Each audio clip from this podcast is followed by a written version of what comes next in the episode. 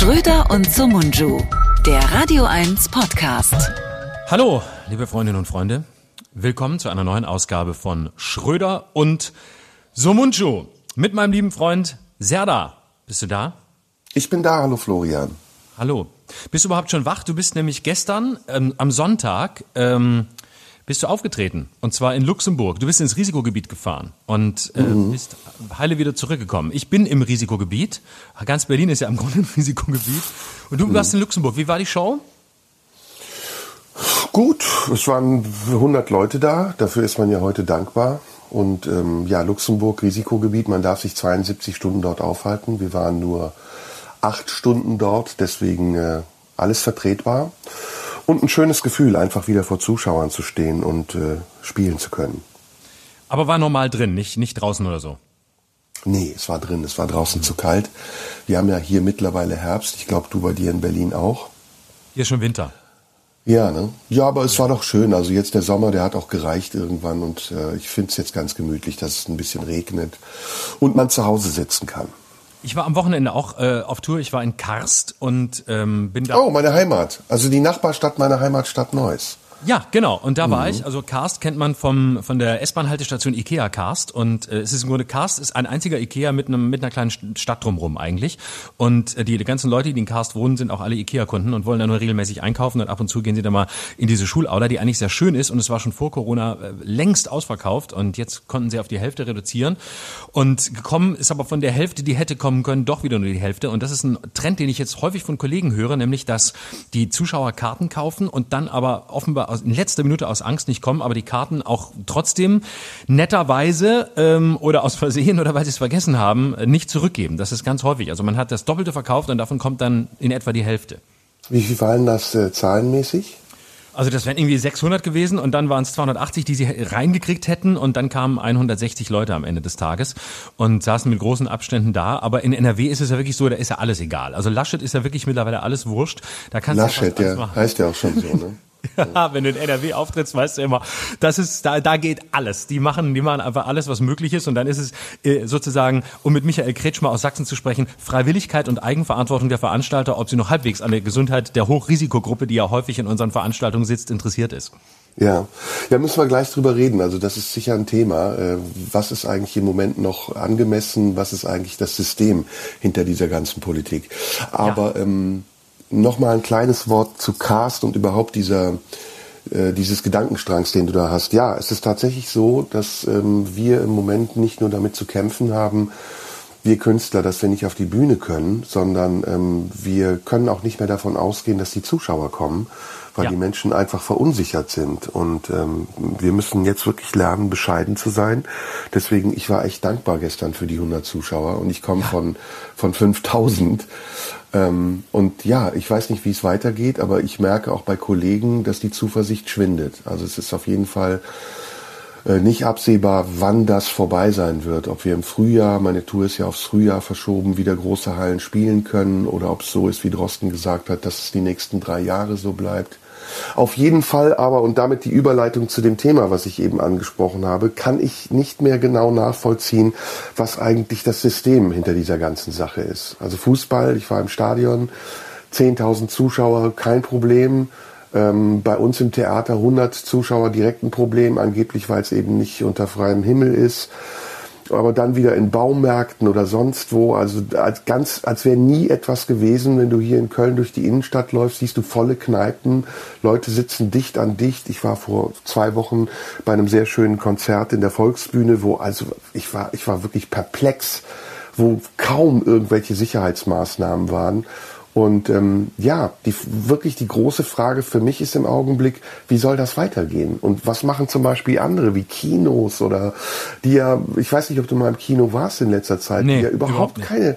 Es ist irre, es ist irre. Also du, du sitzt in einem Kino von 500 Plätzen mit 50 Leuten, Sitze sind abgesperrt, aber auch nach einem komplett äh, absurden Prinzip. Drei Sitze neben dir frei, drei Sitze vor dir frei, aber hinter dir hustet dir einer in den Nacken. Also du, du, du, du, verstehst es überhaupt nicht mehr und ich weiß auch nicht, ob das nicht alles symbolisch ist. Also mittlerweile habe ich wirklich das Gefühl, diese ganze Handdesinfiziererei, äh, Maske hier, aber wenn du dann irgendwie am Tisch sitzt, wieder abziehen oder in der Bahn zum Beispiel am Platz darfst du die Maske gar nicht mehr abziehen. Sitzt du aber im Bordrestaurant, kannst du die ganze Zeit ohne Maske sitzen. Äh, kriegst auch permanent Alkohol. neuen Kaffee bestellst. ja, du kannst halt gut, bis Berlin kannst du zehn Kaffee trinken. Ja, ja. Aber ähm, also ich weiß nicht, wie es dir geht. Ich finde es mittlerweile absurd und ich glaube, das größte Problem, das wir im Augenblick haben, ist, dass wir keine Exit-Strategie haben. Denn ich sehe es genauso, dass äh, Corona wird uns noch eine lange Zeit beschäftigen. Ähm, und wir müssen jetzt rausfinden, wie wir in unserem Alltag damit umgehen. Wir können ja nicht permanent in dieser Ausnahmesituation bleiben. Nee, es ist auch so, es, es zeigt sich ja jetzt auch letzte Woche in der, in der Ministerpräsidentenkonferenz, dass sie wirklich ähm, vor allem ihre eigenen Interessen durchdrücken. Also Haseloff und Kretschmer, die dann sagen, ja, wir machen das alles nicht mit bei uns in, in Sachsen-Anhalt und in Sachsen gibt's ja quasi keine Fälle mehr. Warum sollen wir jetzt hier ähm, quasi wie, wie Berlin agieren, wo irgendwie die halbe Stadt zum Risikogebiet erklärt worden ist? Ähm, ich finde es auch zusehends, ich finde es schwieriger, ähm, da, da, da eine Linie zu erkennen und ich weiß auch nicht, wo sie da jetzt genau hinwollen. Jetzt haben sie da die Zahlen bei den privaten Feiern auf 25 begrenzt. Ja, erscheint mir noch am, am nachvollziehbarsten, weil ähm, das ist natürlich drin und Hochzeiten und äh, äh, Beerdigungen und Gottesdienste und alle eng aufeinander und dann die Risikogruppe. Das leuchtet mir noch ein. Aber alles andere ähm, finde ich auch sehr willkürlich. Gerade wenn man wenn man unterwegs ist in in Theatern, wo man wirklich das Gefühl hat, ähm, der eine macht es so, der andere macht es anders und ähm, jeder versucht irgendwie mehr oder weniger Verantwortungsgefühl zu zeigen. Und ähm, ich ich weiß auch nicht, wie wieso die die die zweite Welle äh, verhindert werden soll, wenn wenn irgendwie jeder dann doch macht, was er will. Aber ja. es ist, glaube ich, ein, es ist ein Grund, es ist, glaube ich, ein, ein, Grundproblem. Man will jetzt nicht äh, zu hart durchgreifen. Auf der anderen Seite sind die Zahlen in Deutschland immer noch okay, wenn man sich das mit äh, mit mit Frankreich anguckt, wenn man sieht, wie da die Situation ist, wo es wesentlich dramatischer ist, obwohl ja, es ein, da, ein Land ist, das zentralistisch organisiert ist. Ja. Ja, darf ich da ganz kurz einhaken? Äh, was mich total irritiert und wundert, ist gerade die Länder, die die härtesten Lockdowns hatten, Spanien und Frankreich. Äh, Spanien waren die Leute anderthalb Monate, durften nicht aus dem Haus gehen, haben jetzt wieder steigende Zahlen. Also muss doch erwiesen sein, dass der Lockdown Quatsch war. Oder sehe ich das falsch? Nein, ich glaube, das, das hat damit nichts, nicht zwangsläufig was zu tun. Ich glaube, das hat etwas damit zu tun, wie verantwortungsvoll die Regierung nach dem Lockdown mit der Situation umgeht. Ich kenne die spanische Situation jetzt nicht so äh, exakt, aber da wurden auch einfach Fehler gemacht. Guck dir Italien an, die am krassesten betroffen waren, die jetzt extrem niedrige Zahlen haben, nur knapp über, äh, nur knapp über Deutschland, die einfach eine gute Politik machen und das irgendwie im Griff behalten, weil sie aus der Erfahrung vor dem Lockdown gelernt haben. Und Franzosen aber und Spanier haben das nicht getan. Aber lass uns das mal aufdröseln. Komm, wir sind ja. weder, ne, wir sind weder Corona-Befürworter, also Befürworter gibt's ja nicht, aber äh, Leugner ich bin Fan. und na, ja, genau, Corona-Fans sind wir. Corona hat uns Demut gelehrt. Äh, das habe ja, ich gestern absolut. auf der Bühne auch gesagt. Ich habe gesagt, Corona hat uns alle wieder bescheidener und demütiger gemacht. Muss man eigentlich mhm. dankbar für sein. Ja. Äh, vor allem Donald Trump. Aber da reden wir gleich noch drüber. Ja, da kommen wir gleich. Unbedingt, unbedingt. Lass uns das aufdröseln. Also was ist passiert? Ne? Müssen wir jetzt nicht äh, eins zu eins nochmal wiedergeben. Aber am Anfang waren wir beide der Meinung, okay, das Ganze ist sinnvoll, weil die Intensivkapazitäten nicht ausreichen könnten.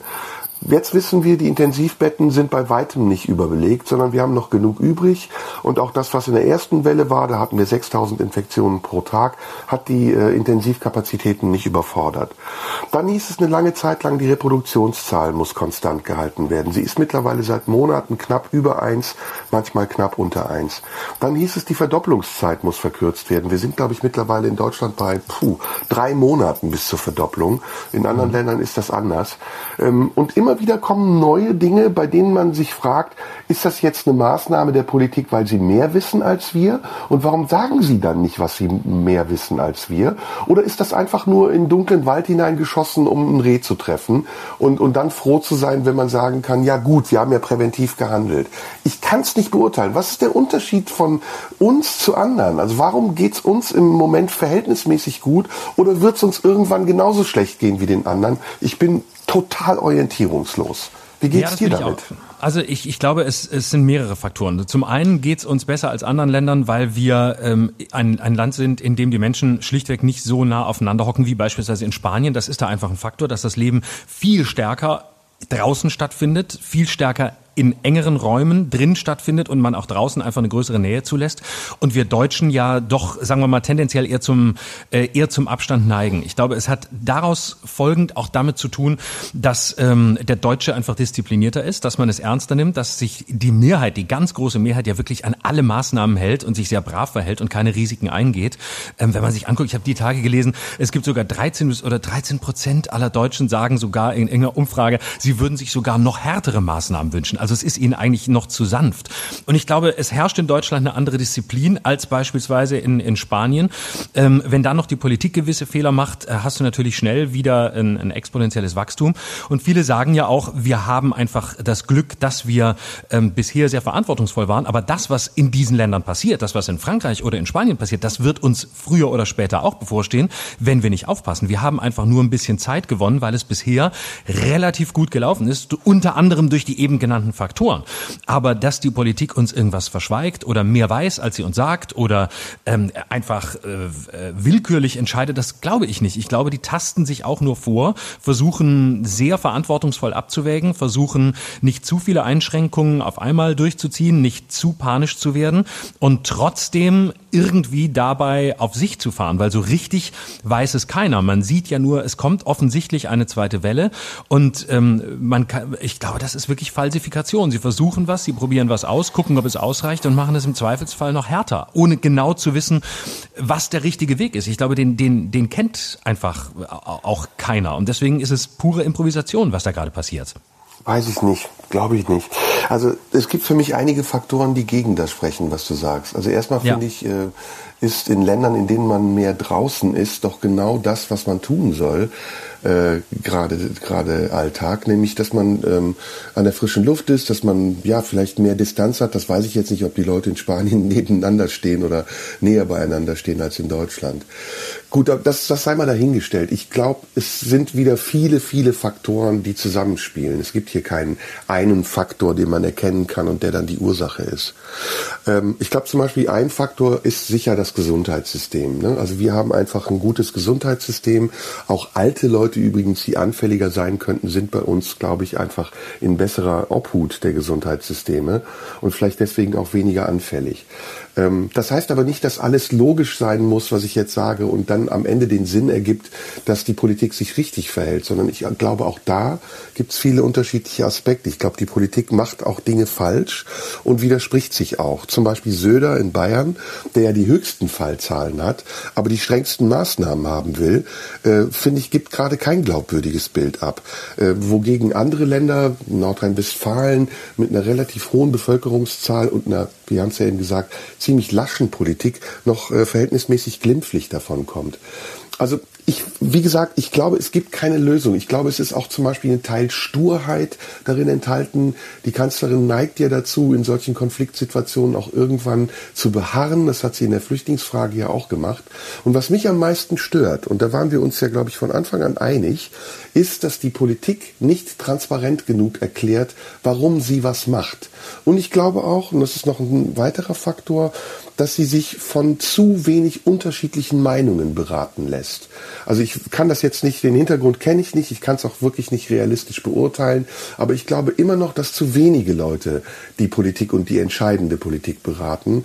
Ähm, du weißt, dass ich äh, mit Drosten habe ich jetzt kein Problem mit, aber ich glaube, Drosten ist eher ähm, jemand, der zur Übertreibung neigt und sich dann auch gerne schon mal revidiert, was ja ein Zeichen von Charakterstärke ist. Aber ich glaube eben, er ist nicht der Einzige. Und Lauterbach erst recht nicht, den würde ich mal gar nicht zu Rate ziehen, sondern es gibt viele, viele Leute, die ja im Moment in Deutschland, die sehr unterschiedlicher Meinung sind. Und aus diesem Querschnitt dieser unterschiedlichen Meinung wäre es aus meiner Sicht am vernünftigsten, sich ein Urteil zu bilden, was man dann auch permanent ändern kann. Wir müssen ja nicht mit der Politik, die wir im März beschlossen haben, im Oktober weitermachen. Und das tun sie ja auch. Ne, also sie, sie passen sich ja mit ihren Richtlinien dem an, was jetzt gerade an Zahlen und an, an Stand der Dinge vorhanden ist. Aber wenn es einen Kritikpunkt gibt, der meiner Meinung nach auch Kritiker auf den Plan ruft, berechtigterweise, nicht in der Art, wie sie kritisieren, sondern äh, in dem, was sie kritisieren, dann ist es, dass die Politik von Anfang an versäumt hat, noch transparenter zu sein und im Internationalen auch einen gemeinsamen Nenner zu finden. Denn guck mal, du weißt es doch genauso wie ich. In Luxemburg zum Beispiel sind die Fallzahlen hoch, weil die Luxemburger, ich glaube, mit 68 Prozent die höchste Testrate überhaupt in Europa haben. In Deutschland äh, haben sich die Tests seit Sommer dramatisch oder drastisch erhöht, so dass natürlich auch die Fallzahlen steigen. Hinzu kamen die Urlaubsrückkehrer, hinzu kamen etc. und so weiter und so fort. Aber dass das jetzt daran liegt, dass die Menschen unvorsichtiger sind oder der Virus gefährlicher geworden ist oder die Vorsichtsmaßnahmen, die wir treffen müssen, noch genauer und noch strenger sein müssen, das würde ich nicht bestätigen. Also da, da denke ich, gibt's im Moment keine klare Linie. Das ist das Fazit meiner, meiner Gedanken. Das sehe ich auch so. Dass es keine klare Linie gibt, sehe ich auch so. Nur sehe ich es ehrlich gesagt weniger dramatisch, weil ich einfach ähm, auch nicht wüsste, wie sie es sonst machen sollen. Also ich finde auch nicht, dass zu wenig erklärt wird. Also äh, ich finde zum Beispiel, dass gerade Angela Merkel, der man das in der Flüchtlingskrise völlig zu Recht vorwerfen konnte, dass sie quasi gar nicht gesprochen hat, hat ja jetzt mehrfach betont, ähm, warum was gemacht wird, hat jetzt wieder das exponentielle Wachstum beschrieben, hat wieder gesagt, wir könnten, wenn es im Moment ähm, so weitergeht wie jetzt, in einer Perspektive von drei Monaten im Dezember bei, ich glaube, 19.000 1000 Neuinfektionen sein ähm, pro Tag, wenn ich es richtig verstanden habe, dann, dann sind wir in einem ganz anderen Punkt. Also ich glaube eigentlich schon, dass das sehr, dass das ausreichend, ausreichend erklärt wird. Also ich habe das Gefühl, ich kann dem, ich kann dem folgen und ich äh, finde es insgesamt sehr verantwortungsvoll. Ich finde es sehr abwägend. Klar könnte man sich wünschen, dass ähm, das noch einheitlicher läuft, dass man vielleicht sogar, ähm, äh, was weiß ich, eine europäische Regelung findet. Auf der anderen Seite ist eben das Vorgehen nur innerhalb Deutschlands äh, so, dass man sagt, ja, wir gucken einfach lokal, was ist in den jeweiligen äh, Regionen los und dann reagieren wir eben entsprechend lokal begrenzt mit den Maßnahmen für die Gegenden, die es betrifft und versuchen eben die außen vor zu lassen, die weniger Fälle haben. Und warum dann eben Bayern so dasteht, wie es dasteht, obwohl äh, Söder da den, äh, den Kopf gibt, nobody knows. Warum steht NRW so gut da, obwohl Laschet alles wurscht ist? Nobody knows. Ich glaube, man, man kann es schlichtweg, man kann es schlichtweg nicht erklären.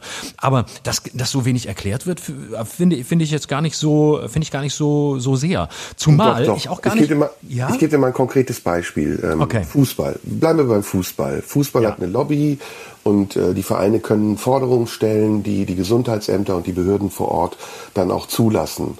Ähm, aber es ist, das meine ich mit Widersprüchlichkeit, es ist wirklich kein klares Konzept zu erkennen, wonach diese Entscheidungen getroffen werden. Am Wochenende äh, fand in Köln ein Fußballspiel statt und am Abend zuvor hat das Gesundheitsamt und die Behörden 300 Zuschauer ins Stadion zugelassen. Äh, davor die Woche gab es in Mönchengladbach, was kaum 35 Kilometer entfernt ist, ein Fußballspiel mit 11.000 Zuschauern.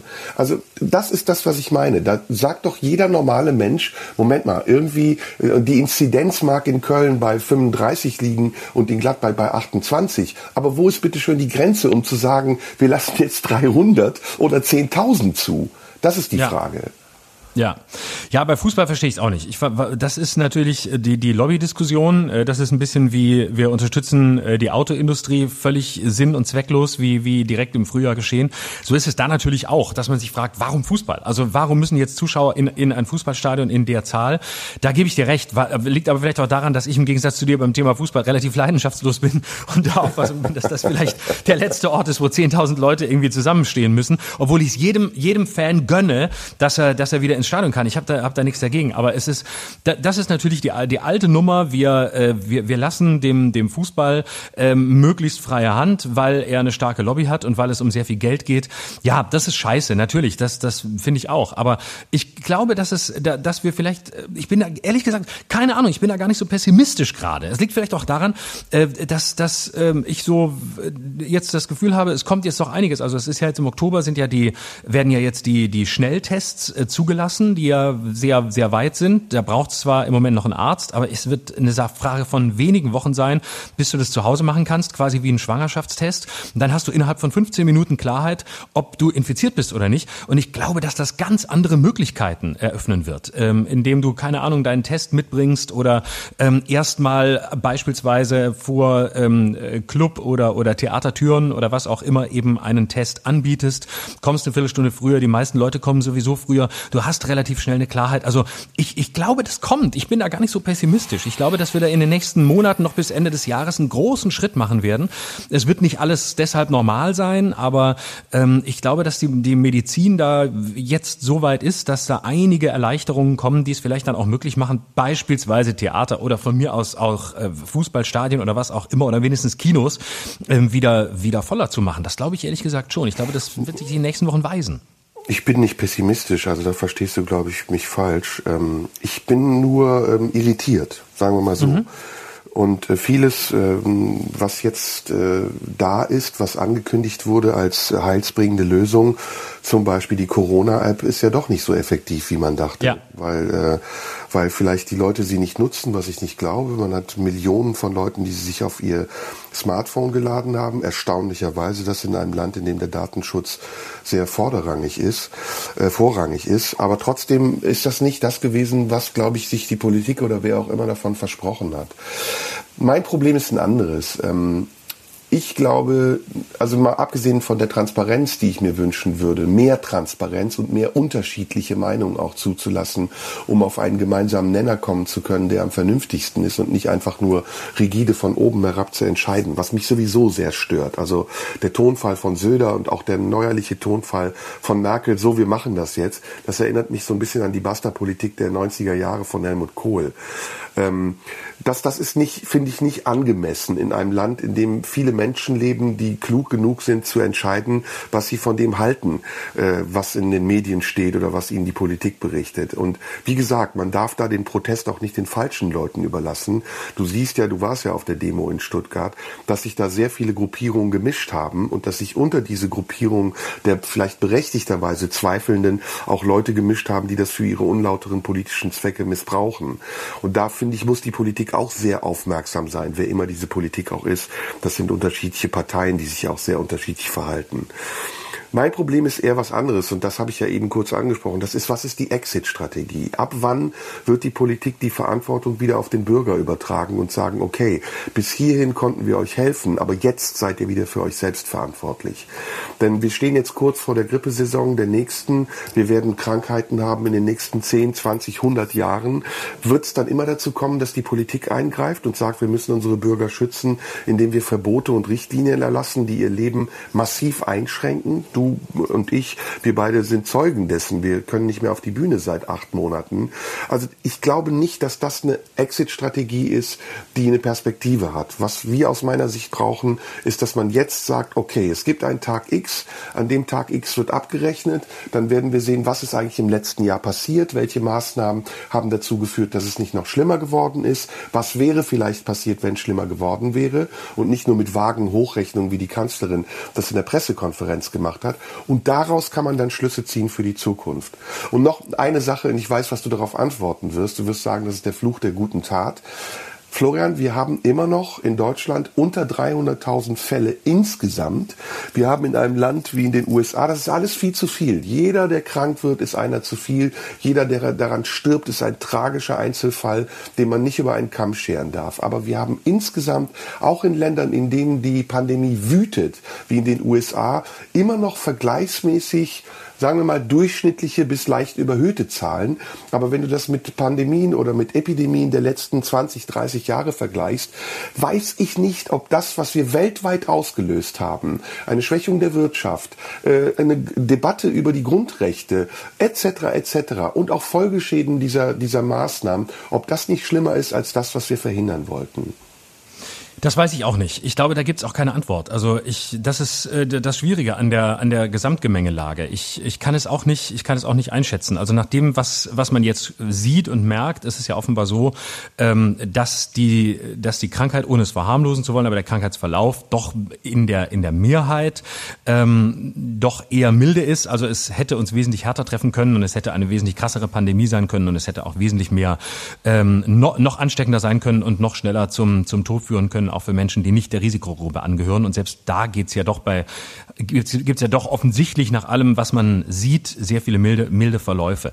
Es kann sein, dass es so ist, wie du sagst. Es kann sein, dass, dass wir am Ende sagen werden, wir haben äh, der Wirtschaft, wir haben den Menschen, wir haben äh, allen einen riesigen Schaden zugefügt, nur um ein paar ähm, Alte äh, zu retten, die vielleicht auch nicht gestorben wären, um Betten freizuhalten, die ähm, am Ende äh, genutzt hätten werden können. Es gab ja schon in den ersten Monaten sind ja weltweit 28 Millionen Operationen, die geplant waren, verschoben worden. Allein in Deutschland, ähm, habe ich die Tage gerade gelesen, ist die Zahl der Notarzteinsätze ähm, in den ersten drei Monaten, also zwischen März und, und Juni, um die Hälfte, äh, um ein Drittel zurückgegangen. Die Vorsorgeuntersuchungen sind um die Hälfte zurückgegangen. Das sind alles Dinge, von denen wir überhaupt nicht wissen, wie die sich irgendwann auswirken werden. Ob es äh, unendlich viele schwer Kranke geben wird, die sich einfach nicht mehr getraut haben, ins Krankenhaus zu gehen, die sich nicht mehr getraut haben, zum Arzt zu gehen, die nicht wissen, ähm, wie es weitergeht, die am Ende ähm, wesentlich äh, schwerer krank werden, dadurch wesentlich schwerere Operationen über sich werden ergehen lassen müssen und damit das Gesundheitssystem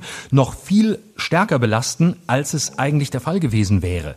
Und das alles steht uns noch bevor. Das sind alles offene Rechnungen. Genau wie wir nicht wissen, wie viele Kinos werden überleben, wie viele, ähm, wie viele, wie viele Theater werden überleben. All das, äh, da, da kommt noch eine, eine riesige Welle auf uns zu äh, an, an äh, wirtschaftlichen Folgen, an, äh, auch an menschlichen Katastrophen, ähm, die wir noch gar nicht absehen können. Aber, aber trotzdem bin ich einfach nicht sicher, ob ob man das, ob man das aufrechnen kann. Also ich, ich bin immer noch der Auffassung, das Problem ist, dass es nicht, dadurch, dass man es nicht wusste und dadurch, dass große Fehler in der Vergangenheit gemacht wurden, nämlich schon, dass die, die Risikoanalyse Pandemie, die im Jahr 2012 im RKI vorlag und nicht ernst genommen wurde, ähm, da fingen die Fehler an. Also es war seit acht Jahren klar, dass die Wahrscheinlichkeit, dass das, was jetzt passiert ist, uns erreicht, sehr hoch ist.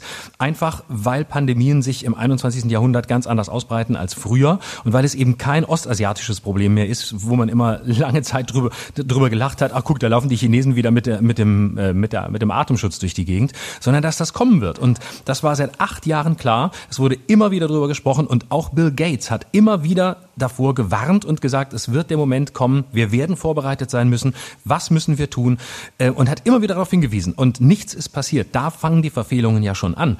Also ich glaube, wir müssen da viel weiter zurückgucken und ähm, hoffen, dass ein Lernen möglich ist in einem viel größeren Horizont als nur dem von wenigen Monaten, in denen diese Pandemie jetzt akut geworden ist. Und trotzdem möchte ich auch sagen, trotzdem ist, bleibt es die Paradoxie, dass es am Anfang nicht klar war, wie gefährlich das Ganze ist und immer ähm, quasi am, am, am Horizont stand, dass das ultimativ Schlimmste, was passieren kann, eine ähm, Überlastung der Krankenhäuser, eine völlige, ähm, ein völliges Zusammenbrechen des Gesundheitssystems, zu dem es vielleicht auch nicht gekommen wäre. Wir wissen es nicht. Aber dadurch, dass man es in dem Moment nicht besser wusste, kann ich nachvollziehen, dass die Maßnahmen durchgesetzt wurden, die, durch, die, die durchgesetzt wurden. Ich kann es mhm. noch immer nachvollziehen, auch wenn ich da zugegebenermaßen ähm, mittlerweile auch äh, ambivalenter bin. Aber ich sehe, die, ich sehe die Alternative nicht vor dem Kenntnisstand dessen, der damals da war. Und ich fürchte, äh, die große Lektion Lektion, die extrem schwer ist, ist mit Ungewissheit in dieser Situation leben zu lernen, mit, mit großer Ungewissheit, mit, äh, mit, mit großen Fragen, die im Moment nicht beantwortbar sind. Ich wüsste auch nicht, wo der Moment des Exits ist. Ich weiß auch nicht, ob am Ende wirklich mehr Überwachung von dieser Pandemie bleibt, so dass das wirklich das Einfallstor ist, um zu sagen, hey, wir können jetzt, äh, wir haben jetzt ganz andere Dinge, wir haben jetzt ganz andere Hebel, die wir in Bewegung setzen können, weil wir es ausprobiert haben und weil wir sowas wie die Corona-Warn-App hatten. Und ja, das ist unter den schlechten Möglichkeiten die beste. Beste. Aber ähm, wer weiß, was daraus erwächst und was daraus an Überwachungsmöglichkeiten noch kommt. Auch das ist möglich. Aber es bleibt der Moment des Umgangs mit unendlicher Ungewissheit. Mhm. Ja, Gut, ähm, sehe ich jetzt, äh, ist ja auch egal. Wir müssen uns ja auch nicht einigen. Also ich, Nein, das weiß, ist ja das Schöne, dass wir es nicht müssen. Nee, das ist ja gerade das Gute. Auch, ich glaube auch, dass es reicht. Also wir, wir, wir haben ja zwei sehr ähm, ähnliche Standpunkte. Ich bin ja auch gar nicht der Meinung, dass das alles Quatsch ist, was da gemacht wird. Aber ähm, es ist eben auch nicht alles richtig. Also es ist eine Mischung aus vielem und äh, dann auch wieder aus vielen Personen, unterschiedlichen Personen. Und wir können, wie du sagst, und da gebe ich dir vollkommen recht, von, von Glück sprechen, dass wir in Deutschland noch so glimpflich davon kommen. Hoffen wir mal, dass es im Herbst so bleibt und hoffen wir vor allem, dass das, was du gerade eben alles gesagt hast, nicht eintritt. Aber ähm, ich bin da vielleicht wirklich ein bisschen pessimistisch, wenn ich sehe, wie es jetzt schon aussieht, gerade in unserer Branche, in der Kulturbranche, dann glaube ich nicht, dass es im Frühjahr besser sein wird. Aber, ähm, Aber gut, ja, guck, gucken. genau, wir haben ja einen Katalog an Themen zu besprechen. Ja. Wir wollen ja heute nicht auch wieder zehn Stunden machen. Ähm, aber bleiben wir bei Nee, Corona. bleiben wir bei Corona. Ähm, ich sag jetzt mal, komm, ich gebe mal eine ganz vage Theorie äh, in den Raum. Okay. Ich glaube, dass ähm, Donald Trump, also erstens wird er sagen, der Virus ist von den Demokraten eingeschleust worden, weil im Augenblick erkranken nur Republikaner. Ich glaube, dass er so kackdreist ist, dass der sagen wird, die Demokraten haben den Virus in die Republikaner gebracht. Und ähm, ich glaube aber, dass dann irgendwann in 100 Jahren rauskommen wird, dass die Republikaner selbst das gemacht haben, um den Demokraten vorzuwerfen, dass sie es gemacht haben. Also Barschel 2.0. Ich, äh, ich glaube ja, dass Donald Trump sich vorgenommen hat, ähm, äh, äh, SARS-CoV-2 mit sich selbst zu infizieren. Ich glaube, dass er, dass er es umgekehrt macht und da, dass er glaubt, er, er hat jetzt das, er hat das Virus mit sich infiziert und damit kann er es zerstören, weil er ja, weil er ja unangreifbar ist. Ich glaube, das ist sein eigentlicher Plan. Ich hatte es, ich hatte einen milden Verlauf. Es ist alles, ich habe damit, ich habe es zerstört, ich habe es hinter mir. Jetzt, jetzt passiert nichts mehr. Jetzt ist freie Fahrt. Wahrscheinlich wird das. Ich traue ihm jede Begründung zu, jede. Ja, also Also- das ist so total weird. Ne? Also man, die Politik ist mittlerweile so absurd, gerade in den. USA, dass man den Typen alles zutraut. Man, Ja. Überleg mal, was wir gerade sagen. Das ist ja wie in einem Kinofilm. Total. Aber lass uns mal, lass uns mal sortieren. Lass uns mal von, von vorne anfangen. Äh, vielleicht die, die, die absurdeste These. Glaubst, also zunächst mal ist ja die, die Frage, die man gar nicht glaubt, dass man sie überhaupt stellen muss. Glaubst du, dass Donald Trump wirklich infiziert ist oder ist es in irgendeiner Form eine Verschwörungstheorie oder eine Erfindung? Also ist er infiziert, ja oder nein? Kann ich dir nicht sagen. Ich habe auch schon gedacht, das ist alles Fake. Der sitzt da gar nicht in diesem Krankenhaus. Ähm, nee, kann ich dir nicht sagen. Ich kann das nicht beurteilen. Ich habe die Videos von ihm gesehen. Der wirkt relativ normal und munter. Äh, äh, da gibt es sowieso so ein paar Sachen, die ich überhaupt nicht verstehe. Also er soll sich ja angeblich vor vier oder fünf Tagen infiziert haben. Und jeder weiß ja, dass der Verlauf der Krankheit erst nach sieben, acht Tagen sichtbar wird. Und jetzt sagen die Ärzte schon, alles ist okay. Er ist im Zustand der Genesung. Also ich, ich weiß das nicht. Ich weiß auch nicht, ob diese Nachrichten nicht so eine äh, vorbereitete Erfolgsgeschichte sein sollen, wie du ja gesagt hast. So, guck mal hier, Donald Trump, äh, der Terminator besiegt Covid in drei Tagen. Und was ist mit Melania? Wo ist Melania? Also ich verstehe das stimmt. alles Von der nicht. weiß man, von der weiß man gar nichts. Wie ist die, ist die eigentlich, tut's, ihr- äh, tut's der, hat die Schmerzen, kann, äh, hat die, muss die husten oder, oder liegt die im Bett oder, oder Ich hab ist die, keine ist die Ahnung. fröhlich unterwegs oder, oder, äh, keine Ahnung.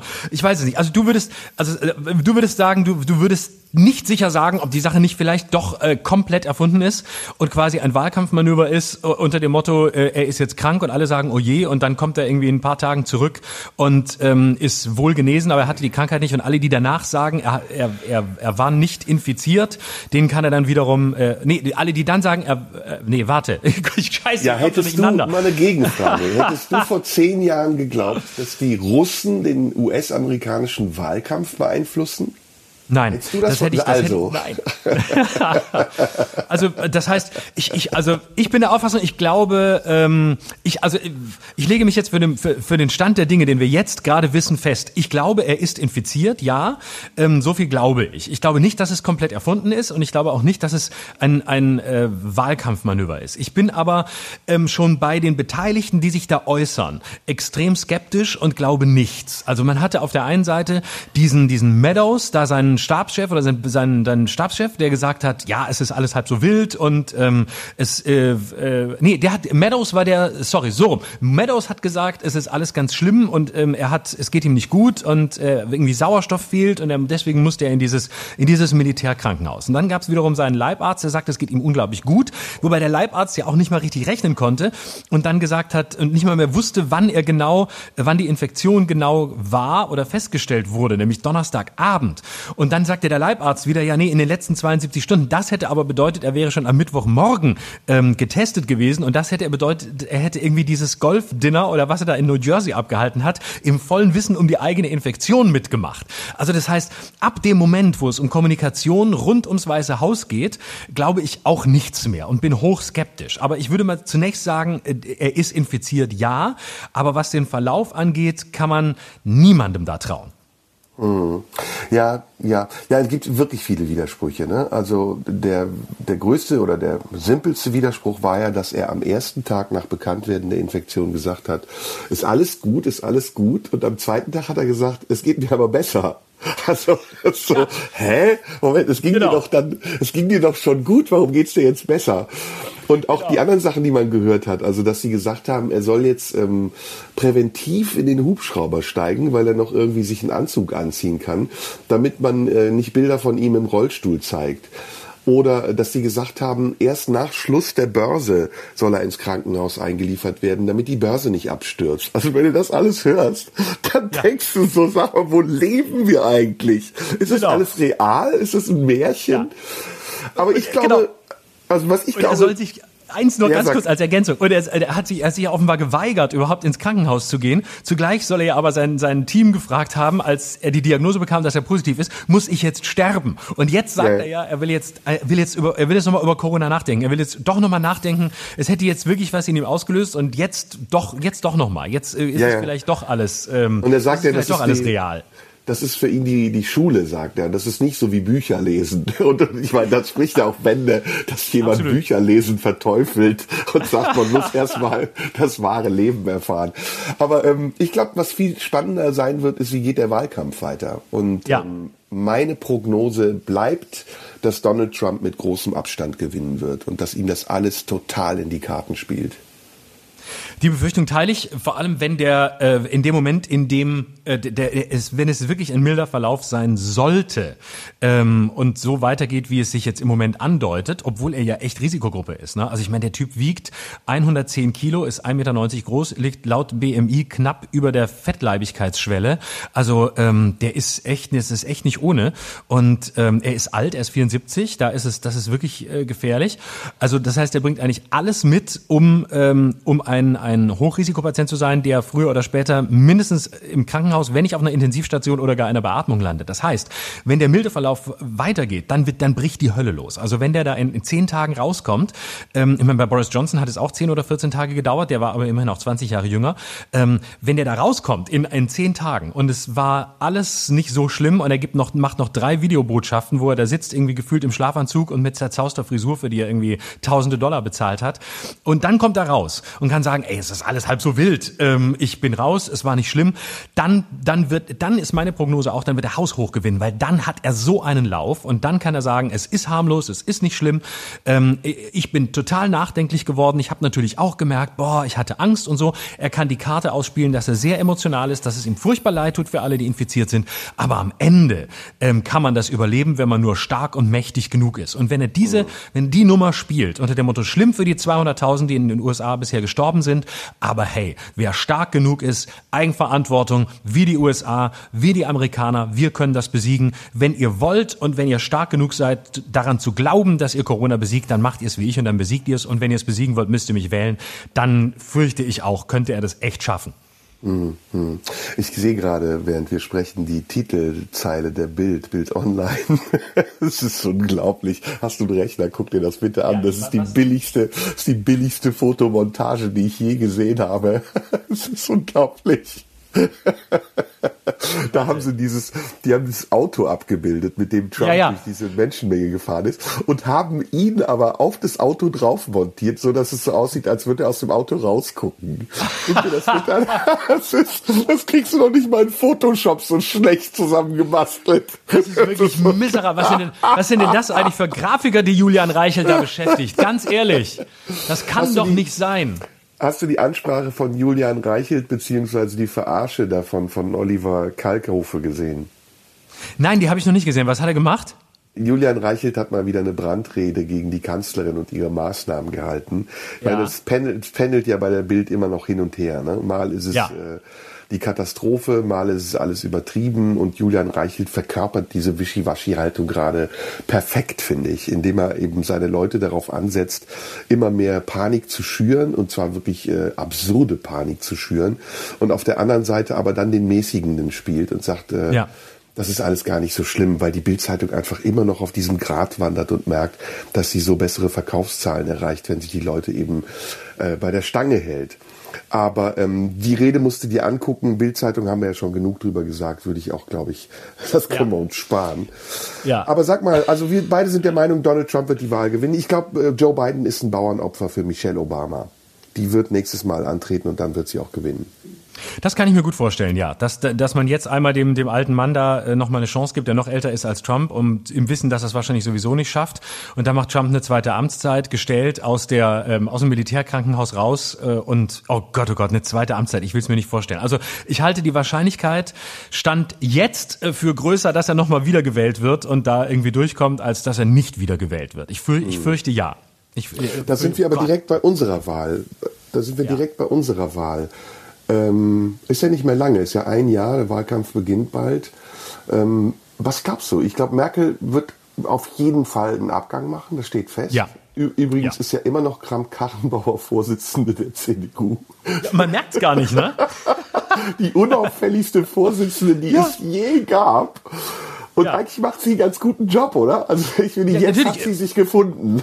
Genau, und zwar, sie macht es völlig, und zwar, sie macht es still und leise, man kriegt es eigentlich gar nicht mit, man ist so hin und her gerissen, ob man nicht einfach sagen soll, lass sie weitermachen, weil es läuft ja alles, ohne dass man sie hört und ohne dass man es mitkriegt. Und ja. sie muss auch gar nicht mehr, noch im letzten Jahr hat sie ja wirklich kein keine Scheiße ausgelassen. Sie ist ja wirklich in jeden Haufen getreten, den man ihr offensiv vor die Nase gelegt hat. Ne? Ja. Der, der Rezo-Umgang, ähm, die ganzen Reden auf dem Parteitag, ähm, also wirklich alles, wo du denkst, gibt's eigentlich niemanden, der dich berät. Und jetzt, wo sie weiß, dass es bald vorbei ist, macht sie den Job einfach so, wie man ihn machen muss. Still und leise, sodass du dich schon fast fragst, wer braucht eigentlich eine CDU-Vorsitzende, äh, wenn eigentlich alles sowieso so vor sich hinläuft. Das heißt, ja. jetzt, wo es nicht mehr drauf ankommt, hat sie sich gefunden. Und jetzt muss sie auch noch so lange durchhalten, durchhalten, obwohl sie eigentlich gar nicht mehr will. Und ja. äh, die CDU weiß ja auch noch gar nicht, wie, es, wie sie im Dezember diesen Parteitag abhalten soll. Ja. Ich bin da auch übrigens ähm, fest von überzeugt, ähm, dass wir einen Kanzler haben werden, der Friedrich Merz heißt.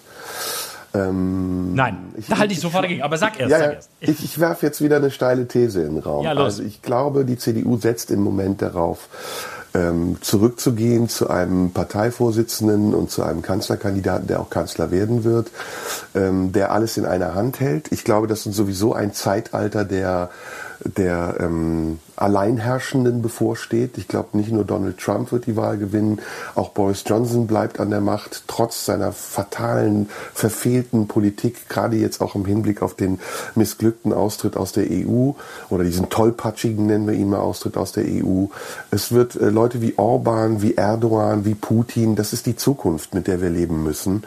Und ähm, in Deutschland wird sich das angleichen. Ich glaube, das Zeitalter der Mittelmäßigkeit und der alternativlosen Mittelmäßigkeit wird mit Merkel zu Ende gehen und wir werden äh, wieder auf, na, sagen wir es mal, rigidere ähm, äh, Zeiten zugehen. Und März wird, Söder sehe ich keine Chance, ich gehe es mal ganz schnell durch, Söder sehe ich keine Chance, Bayer wird nicht Bundeskanzler in Deutschland werden, dafür fehlen ihm die nötigen Stimmen aus den anderen Bundesländern.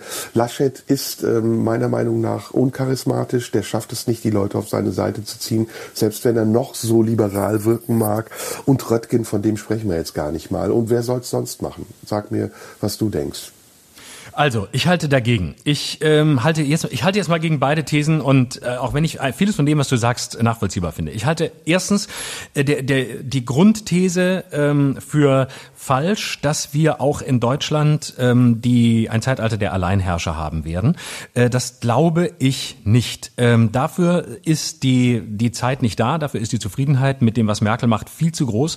Also wenn Merkel jetzt sagen würde im nächsten Jahr, hey Leute, Pandemie, schwierige Situation, wir haben es nicht überstanden, ich mache noch mal eine Runde, ich mache noch mal zwei Jahre, bis die Pandemie vorbei ist. Das wird sie nicht tun, da sind wir uns völlig einig. Aber wenn sie das sagen würde, ähm, bekäme die CDU wahrscheinlich ein, ein Ergebnis, wie sie es seit Jahrzehnten nicht mehr bekommen hat. Das heißt, Deutschland ist per se eine Konsensdemokratie und ist es im Moment in Zeiten der Krise mehr denn je. Mehr denn je wünscht man sich eine, eine Merkel, die genauso weitermacht, die unaufgeregt einmal oder zweimal im Jahr erklärt, was ein exponentielles Wachstum ist, äh, ein paar Zahlen dahin hinlegt und dann wieder verschwindet, still und leise weitermacht.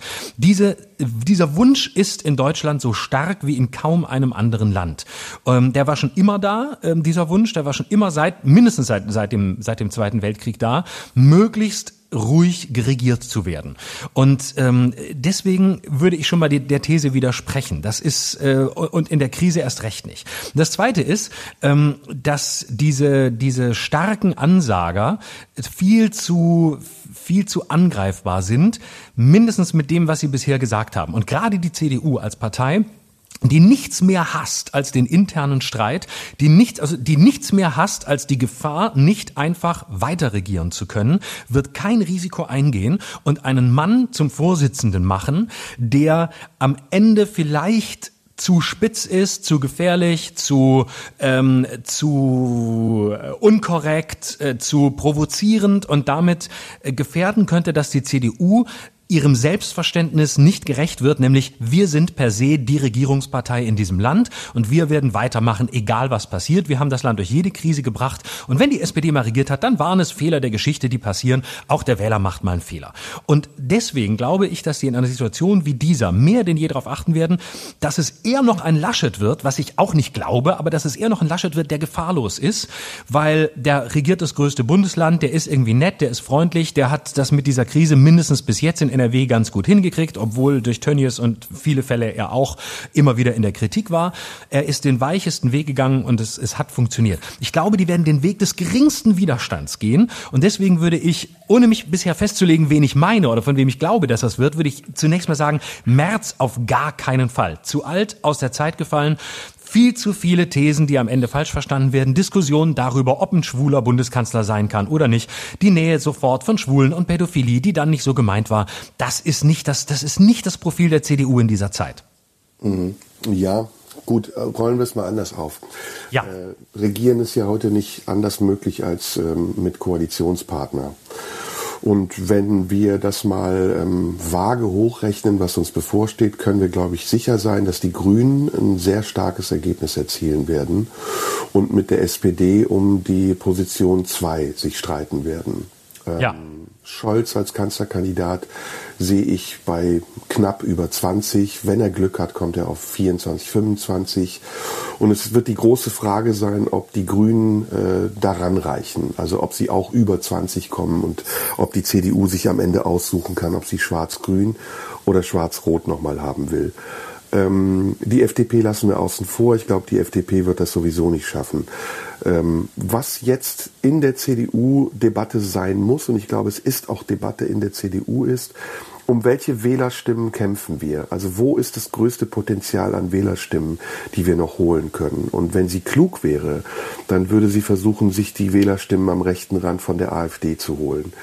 Wenn sie ähm, besonnen wäre, dann würde sie sich darauf einlassen, in eine Koalition mit den Grünen zu gehen, was aber gleichzeitig bedeuten würde, dass die CDU noch mehr an Kontur als konservative Partei verliert und weiter in die Mitte rückt. Und das ist ein interner Streit. Ich glaube, da ist die CDU sich im Moment sehr äh, bewusst, der in den nächsten Monaten vor der Wahl entschieden werden muss. Denn davon hängt tatsächlich ab, ob die konservativen Kräfte in Deutschland irgendwann wieder so stark sein können, dass sie eine rein konservative Regierung bilden können. Und das ist mit den Grünen nicht möglich. Das wird mit der SPD nur bedingt möglich sein, wenn die SPD weiter auf die CDU zugeht, um des Regierens willen. Und das ist aus meiner Sicht eben nur dann Deswegen sage ich Merz, nicht weil ich ein großer Fan bin von ihm, sondern weil ich glaube, dass er das tradierte Bild der CDU vertritt. Ähm, das wird nur dann möglich sein, wenn man Merz tatsächlich auch zum Kanzlerkandidaten kürt und ihm die Möglichkeit lässt, als alleinherrschender CDU-Vorsitzender und Kanzler an der Spitze der Partei und der, der Bundesrepublik zu stehen. Und nochmal ein kleiner Nebensatz zu dem, was du eben gesagt hast de facto leben wir schon in einer Zeit der Alleinherrscher, ähm, die getarnt sind als Demokraten. Also wenn du dir mal anguckst, was Sebastian Kurz, äh, der ja in einer, in einer Regierung mit den Grünen zusammen ist in Österreich, was der in den letzten Monaten gemacht hat, dann ist das äh, kein Zentimeter weiter entfernt von dem, was andere machen in, in, in Russland oder in der Türkei oder in den USA. Das ist eine sehr rigide Form der Art zu regieren, die sich durch Corona praktikabel gemacht hat. Und ich glaube auch, dass es in Deutschland möglich wäre, wobei du recht hast, Deutschland ist immer noch äh, sehr anders als Österreich, aber die Tendenz, äh, der, der Wunsch, jemanden haben, äh, zu, an der Spitze zu haben, der stark ist, der Kraft demonstriert, so wie das der Söder gemacht hat eigentlich während der Corona-Zeit, der ist schon sehr präsent und der ist auch deutlich spürbar. Und ich glaube, dass die Leute jetzt vielleicht noch in der Corona-Zeit sagen, schön, dass die Merkel noch an der Regierung ist, aber erinnere dich mal daran, wie es vor Corona war. Da war jeder zweite Satz, Merkel muss weg, diese Wischiwaschi-Politik wollen wir nicht mehr. Und ich glaube, das ist im Untergrund noch vorhanden und das wird, wenn wir Corona überstanden haben und die Mami-Funktion sich erledigt hat, auch wiederkommen.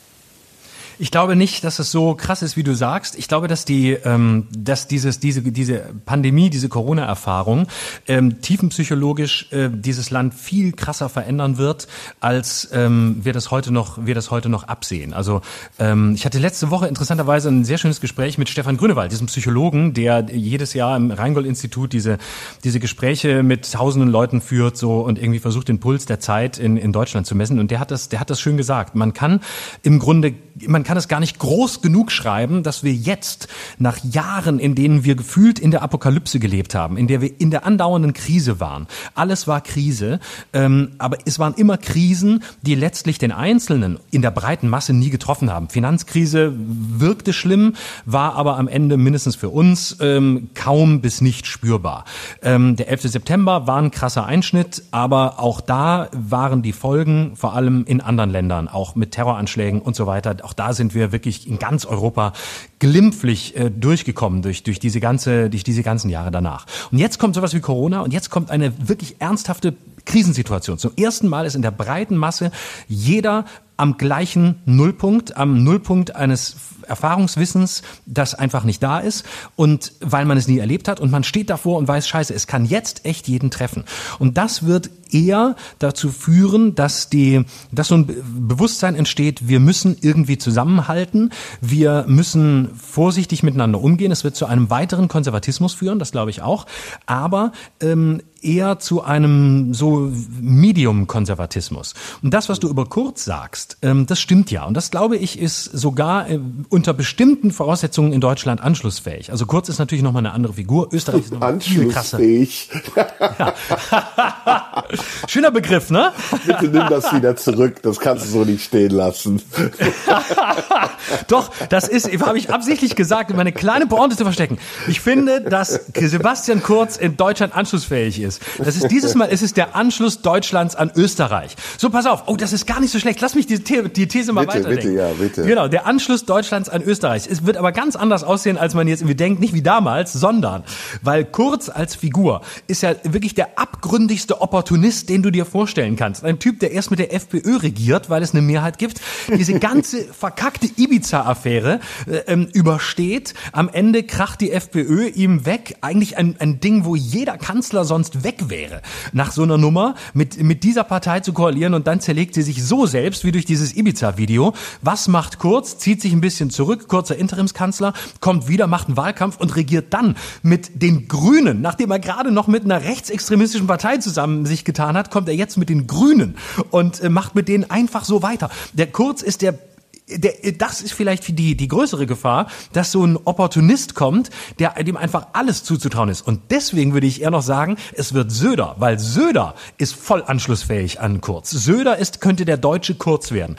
Gnadenloser Opportunist, überhaupt keine Überzeugung, ähm, noch nie gehabt, heute Kreuze aufhängen in allen, äh, in, in allen äh, öffentlichen Einrichtungen, morgen den Grünen geben und sagen, ja, es ist echt wichtig. Und der bereitet genau das vor. Und ich glaube, der Söder guckt sich das präzise an, was in Österreich Österreich passiert und weiß, okay, der Zeitgeist ist eher grün, die Leute machen sich Sorgen um die Zukunft ihrer Kinder, Klimawandel und so weiter, das sind die großen Themen, die Grünen sind erfolgreich, da zecke ich mich doch mal ran. Und deswegen würde ich eher sagen, am Ende wird Söder Kanzler und regiert zusammen mit den Grünen. Okay, Wette steht, du sagst Söder, ich sag Merz. Ja, wunderbar. Auf jeden Fall nicht Laschet und Spahn. Für Spahn ist nee, zu nee. früh und Laschet ist, da gebe ich dir völlig recht, Laschet ist einfach zu blass. Aber ich sage schwarz-grün mit, äh, mit Söder als Bundeskanzler. Was? Oh Gott, oh Gott, scheiße. Steile These. Ja, Anschlussfähig ja. an Österreich. Das, ja, sehr, wir sind wieder anschlussfähig. These. Und meine These ist, äh, erst wenn Michelle Obama in den USA Präsidentin wird, wird ein Schwuler in Deutschland Kanzler. Ähm, Ich habe noch ein anderes Thema. Ich weiß ja. nicht, ob du darüber sprechen willst. Sag, wenn du nicht darüber sprechen willst. Also müssen wir sowieso einführen. Ne? Wenn, wenn ja. wir merken, da ist ein Glatteisthema, dann äh, Handheben. Nee, komm, vermeiden wir lieber. Wie so Glatteisthemen ähm, machen uns doch, machen uns doch aus.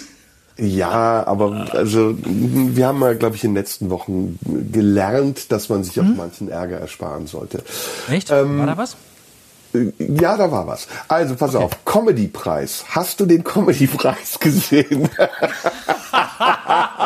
Zum Teil. Aber ich habe nur zwischendurch reingesetzt, aber ich habe nicht so viel gesehen. Aber okay, bisschen, dann lass uns das Thema damit, das reicht doch schon, oder? Lass uns das Thema damit beenden. Hast hab, du noch ein äh, anderes Thema? Ich hab, wieso? Wir können auch über, wir können auch über den Comedy-Preis reden. Ich, ich finde es mega cool, nur so zu sagen, Comedy-Preis zu lachen und dann war's das. okay.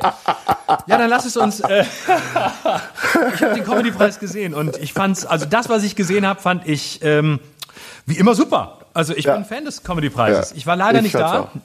Ich war leider, war leider nicht da. Ich war auch nicht eingeladen. Warum wohl? Aber ähm, ich dachte, du bist eingeladen und gehst hin und sagst einmal, keine Ahnung, das gehst einfach nur raus und sagst einmal Hallo, ungebumst und gehst wieder. Das wäre wär ein Auftritt also ich, gewesen. Äh, ich kann zum Comedy-Preis nur eins empfehlen. Das ist ein wunderbares Video von ähm, Kurt Krömer, was er auf Instagram gepostet hat. Das ist eigentlich alles, was ich dazu zu sagen habe. Schaut euch das Video an. Kurt Krömer hat das war er da? Das Nötigste dazu gesagt. Nee, aber guck dir an, was er dazu sagt. Das ist sehr, sehr lustig. Also Gratulation an all die lieben Kollegen. Alle, die da waren, die auch gewonnen haben. Die sich da gegenseitig Preise verliehen haben. Genau. Das ist wirklich, genau, der Deutsche Comedypreis, das muss man wirklich erklären, der, Deutsche Comedypreis ist seit Jahren die incestuöseste Veranstaltung, die man sich überhaupt nur vorstellen kann. Also ja, das kann man ja. eigentlich schon gar nicht mehr, das kann man schon gar nicht mehr parodieren, wo Moderatoren, ich nenne keine Namen, alles nette, liebe Kollegen, aber wo Moderatoren zugleich Juryvorsitzende sind. Das ist ja, wirklich, das ist im, in, äh, also wenn, wenn es irgendwo eine Alleinherrschaft gibt, dann beim Deutschen Comedypreis. So, und da sind ähm, wir direkt beim nächsten Glatteis-Thema. Das sind, das ist Erdogan. Das ist Erdogan in Deutschland, wo einer allein entscheidet, wer moderiert und gewinnt. Also da sind wir direkt beim nächsten Glatteis-Thema. Ähm, ähm, Comedy-Preis können wir hiermit abhaken. Ich glaube eher sogar, dass es ein Makel ist als eine Auszeichnung. Also wenn man den Comedy-Preis hat, verliert man, glaube ich, eine Menge Zuschauer, die es gut mit einem gemeint haben. ähm, also, äh, kommen wir zum nächsten Glatteis-Thema. Du hast es ja schon angesprochen. Ähm, das Wort Pogrom ist ja durch die Medien gegangen. Ja. Ähm, und es gab ja, ja, sagen wir mal, heftige bis ähm, berechtigte Reaktionen darauf. Ähm, was hast du? Hast du das mitbekommen und was denkst du dazu? Ja, ich habe Sag sofort Glatteis, ich höre auf, ich verliere irgendwas, ich will das nicht, dann reden wir nein, nicht Nein, drüber. nein, nein. Nein, nein, nein. Du, ich kann, ich habe, äh, nee, wir können da ganz, wir können da ganz offen drüber reden. Ich sag mal so, ähm, ich habe, äh, ich war in der, ähm, ich war in der Sendung des des Kollegen, der dieses Wort wenige Stunden vorher in einem Interview oder in mehreren Interviews benutzt hat. Und als ich in dieser Sendung war, ähm, habe ich ein, äh, habe ich ein Foto gepostet mit ähm, dem Moderator dieser Sendung. Es ist Dieter Nuhr und mit Lisa Eckhardt zusammen und habe das gepostet und habe bei Twitter drunter geschrieben: äh, Ich bin hier mit der antisemitischen Österreicherin und dem braungebrannten Deutschen, habe sie leider nicht geschafft, aus der Sendung einzuladen. Jetzt muss ich mit ihnen zusammen im Fernsehen auftreten auftreten. Und daraufhin habe ich, glaube ich, so viele Follower bei Twitter verloren wie noch nie zuvor. Egal, was ich gesagt habe. Nie waren so viele Leute weg wie in diesem Moment. Einfach weil ich diese, weil ich einfach nur Bock hatte, äh, damit diese, äh, diese Woke-Blase ein bisschen zu provozieren. Und es hat so gut funktioniert. Man hat mir sofort gesagt, boah, genau, er tritt absichtlich mit dieser Eckhart auf, mit der Antisemitin, was sie nun mal fucking nicht ist. Punkt. Und äh, mit dem nur, jetzt stellt er sich dahin. Und äh, da war wirklich dann haben, haben sie auch gleich wieder geschrieben, und das mit dem so Mundschuh, das war also nur das Vorspiel. Bald schreibst du bei Tichys Einblick und wahrscheinlich bist du auch bald noch äh, mit, mit, dem, mit, dem, mit dem Steinhöfel unterwegs und machst noch dieses und bei der jungen Freiheit eine Kolumne und so. Und da war ich wirklich kurz vorm Don Alfonso der deutschen Kabarettszene. Deswegen kann man über alles offen reden. So, und jetzt zurück zum Programm. Ähm, ich sag's mal so. Ähm, ich äh, finde den Begriff, äh, wie ihn, wie ihn Dieter da gebraucht hat, ähm, äh, völlig also deplatziert. Insofern, als er, als er selber ähm, quasi versucht, eine Gesellschaft äh, anzuklagen, und er tut ja im Kern, äh, was, also was er sagt, ist ja im Kern nicht falsch. Also ähm, de, der Kern dessen ist richtig, aber ähm, der Begriff ist für jemanden, der sagt, er möchte eine Situation jetzt entspannen und er möchte eine Situation ähm, eigentlich nicht nochmal ähm, durch einen neuen Shitstorm aufladen. Ähm, und so hat er das auch zu mir gesagt, als ich ihn gesehen habe. Und er hat die Schnauze voll davon und er will nur seine Arbeit machen. Und dann sagt man so ein Wort, dann weiß man natürlich, dass es in dem Moment sofort wieder losgeht. Und ich finde einfach, der, ich würde solche Begriffe immer versuchen zu vermeiden, außer man macht es in großen und man hat wirklich einen Grund, den ich da nicht sehe, weil auch der Begriff human, humanes Progrom. Ah, ich, es ist alles, es ist alles so, als würde da jemand drauf warten, dass es wieder losgeht. Und das glaube ich noch nicht mal. Ich glaube, dass es wirklich emotional tief aus ihm rauskommt. Und ähm, aber damit bist du natürlich genau wieder da, wo du nicht hin wolltest, außer du wolltest wieder mitten rein in den Sturm. Mhm. Ja, ja, ja, ja, ja, ja. Ja, man läuft jetzt Gefahr, irgendwie selber darüber zu reden, obwohl man irgendwie äh, ja, was, was weiß ich. Also ich habe da ähm, natürlich eine Meinung zu, aber ich will die Meinung irgendwie auch nicht öffentlich sagen. Ach so, aber. nee, nee, ich, ich möchte versuchen, irgendwie da ähm, sachlich drüber zu reden. Ähm, ja, das versuche ich äh, ja auch. Ja, ja, ja, ja, na, ja, ja, ja, das stimmt. Das, also meine Meinung ist auch sachlich. Ist jetzt gar nicht so, dass es unsachlich ist, aber wenn ich jetzt, ähm, da sagen wir mal so, ähm, wenn ich mir jetzt nicht dessen bewusst wäre, dass wir hier in einem Podcast sind, der sehr genau gehört wird, dann würde ich sicher anders sprechen. Äh, sagen wir es mal so. Ich glaube, da treffen zwei Energien aufeinander. Es gibt die eine Energie der, ähm, der Twitter-Öffentlichkeit, die ja regelrecht schon darauf wartet, dass Dieter nur irgendwas sagt, um ihn wieder auf Platz eins der Trends zu hieven, was äh, das Gegenteil ist von dem, was sie eigentlich erreichen möchten. Nämlich damit bekommt äh, Dieter nur die Aufmerksamkeit, die er braucht, die ihm sicher auch gut tut und die vielleicht sogar Werbung ist für seine Arbeit. Und auf der anderen Seite ist ein hochintelligenter Kabarettist, der genug Erfahrung hat, auch im Umgang mit der Öffentlichkeit, um zu wissen, dass alles, was er sagt, eben auch dazu führen kann, dass es missverstanden wird. Und ähm, das Wort Pogrom, selbst wenn er dann nachher gesagt hat, dass äh, sein Wort, das auch im Mittelalter gebräuchlich war, ist in Deutschland ein, ein vorbelastetes Wort und löst natürlich sofort Assozi Assoziationen aus und berechtigterweise auch Widerspruch und ähm, damit umzugehen, indem man es nochmal wiederholt. Er hat es ja zweimal gesagt, äh, was ich dann auch ähm, an der Grenze zum Vorsätzlichen fand. Ähm, das zeugt davon, dass er sich sehr bewusst ist über die Wirkung seiner Aussagen und dass er sie auch in Kauf nimmt. Und wenn es ähm, eine Kritik gibt, die ich ähm, noch berechtigter finde, ist es, dass ein Kabarettist auch irgendwann aufhören muss, selbstreferenziell zu sein und seine Sendung lieber über die Themen machen sollte, äh, die, die wichtig sind. Und das ist beileibe nicht nur das Schicksal von Dieter Nuhr. Und so war es dann aber auch. Ne? Also es war dann in der ganzen Sendung wie ein roter Faden, dass er sich thematisiert hat und immer darüber sprach, wie die Öffentlichkeit, wie ungerecht sie mit ihm umgeht und wie ähm, standhaft er damit, äh, damit umgeht. Das, das fand ich irgendwann zu viel und das ist eine Sache, die gehört meiner Meinung nach dann auch irgendwann nicht mehr in die Öffentlichkeit. Und beide Seiten sind daran beteiligt. Ne? Also sowohl diejenigen, die darauf spekulieren und sich daran laben und ergötzen und eine gewisse Form von perverser Lust auch dabei empfinden, als auch derjenige, der das initiiert und vielleicht eine ähnliche perverse Lust an der Selbstzerstörung oder Selbstdemontage hat. Soweit. Ja. Also das ist alles, was ich dazu denke. Und weißt du, wir beide, wenn wir jetzt vielleicht uns hoffentlich bald auch mal wieder treffen und privat reden, wir wissen natürlich mehr und ich finde, es ist ein Gebot der Fairness, äh, sowas auch nicht in der Öffentlichkeit zu besprechen. Ja, absolut. Ich würde aber gerne das auf eine, auf eine etwas allgemeinere Ebene noch, noch heben. Äh, ich finde, ähm, dass das Problematische für mich daran ist, ähm, Dieter ist ein, ein veritabler, hochintelligenter Kabarettist, ich kann das ganze Drama, das da um ihn herum gemacht wird, überhaupt nicht nachvollziehen. Es ist ein Kabarettist, der von der ähm, eher tendenziell liberal, man könnte sagen neoliberal, etwas konservativeren Seite kommt, warum soll erstens Humor immer links sein? Ähm, das ist ein, ein Gesetz, das ist nirgendwo festgelegt. Ähm, es gilt immer noch Herbert Feuersteins Motto, jeder hat das Recht, verarscht zu werden. Harald Schmidt war auch kein Linker, war im Grunde im, tiefen, im tiefsten Innern auch ein konservativer, ein konservativer Christ, der sich die, die Maske des Ironikers und des Zynikers aufgesetzt hat, weil sie funktioniert hat und weil es als Kunstfigur funktioniert hat. Also warum soll äh, das, das nicht so sein, dass jemand von der Seite angreift, die einem vielleicht dann manchmal nicht gefällt, wunderbar, die sich eben auch mal über, über Greta lustig macht, ob man es verdient findet, ob man es teilt oder nicht, völlig egal, aber es ist eine Stimme, die wir genauso brauchen, wie wir, wie wir die Stimme von einem Jan Fleischhauer brauchen oder von der NZZ brauchen. Ob sie uns gefällt oder nicht, ist völlig egal. Dieses einmal zurücktreten und sagen, äh, die Welt besteht nicht nur aus der Taz und aus der Süddeutschen, sondern eben auch aus der anderen Seite. Das mal vorneweg.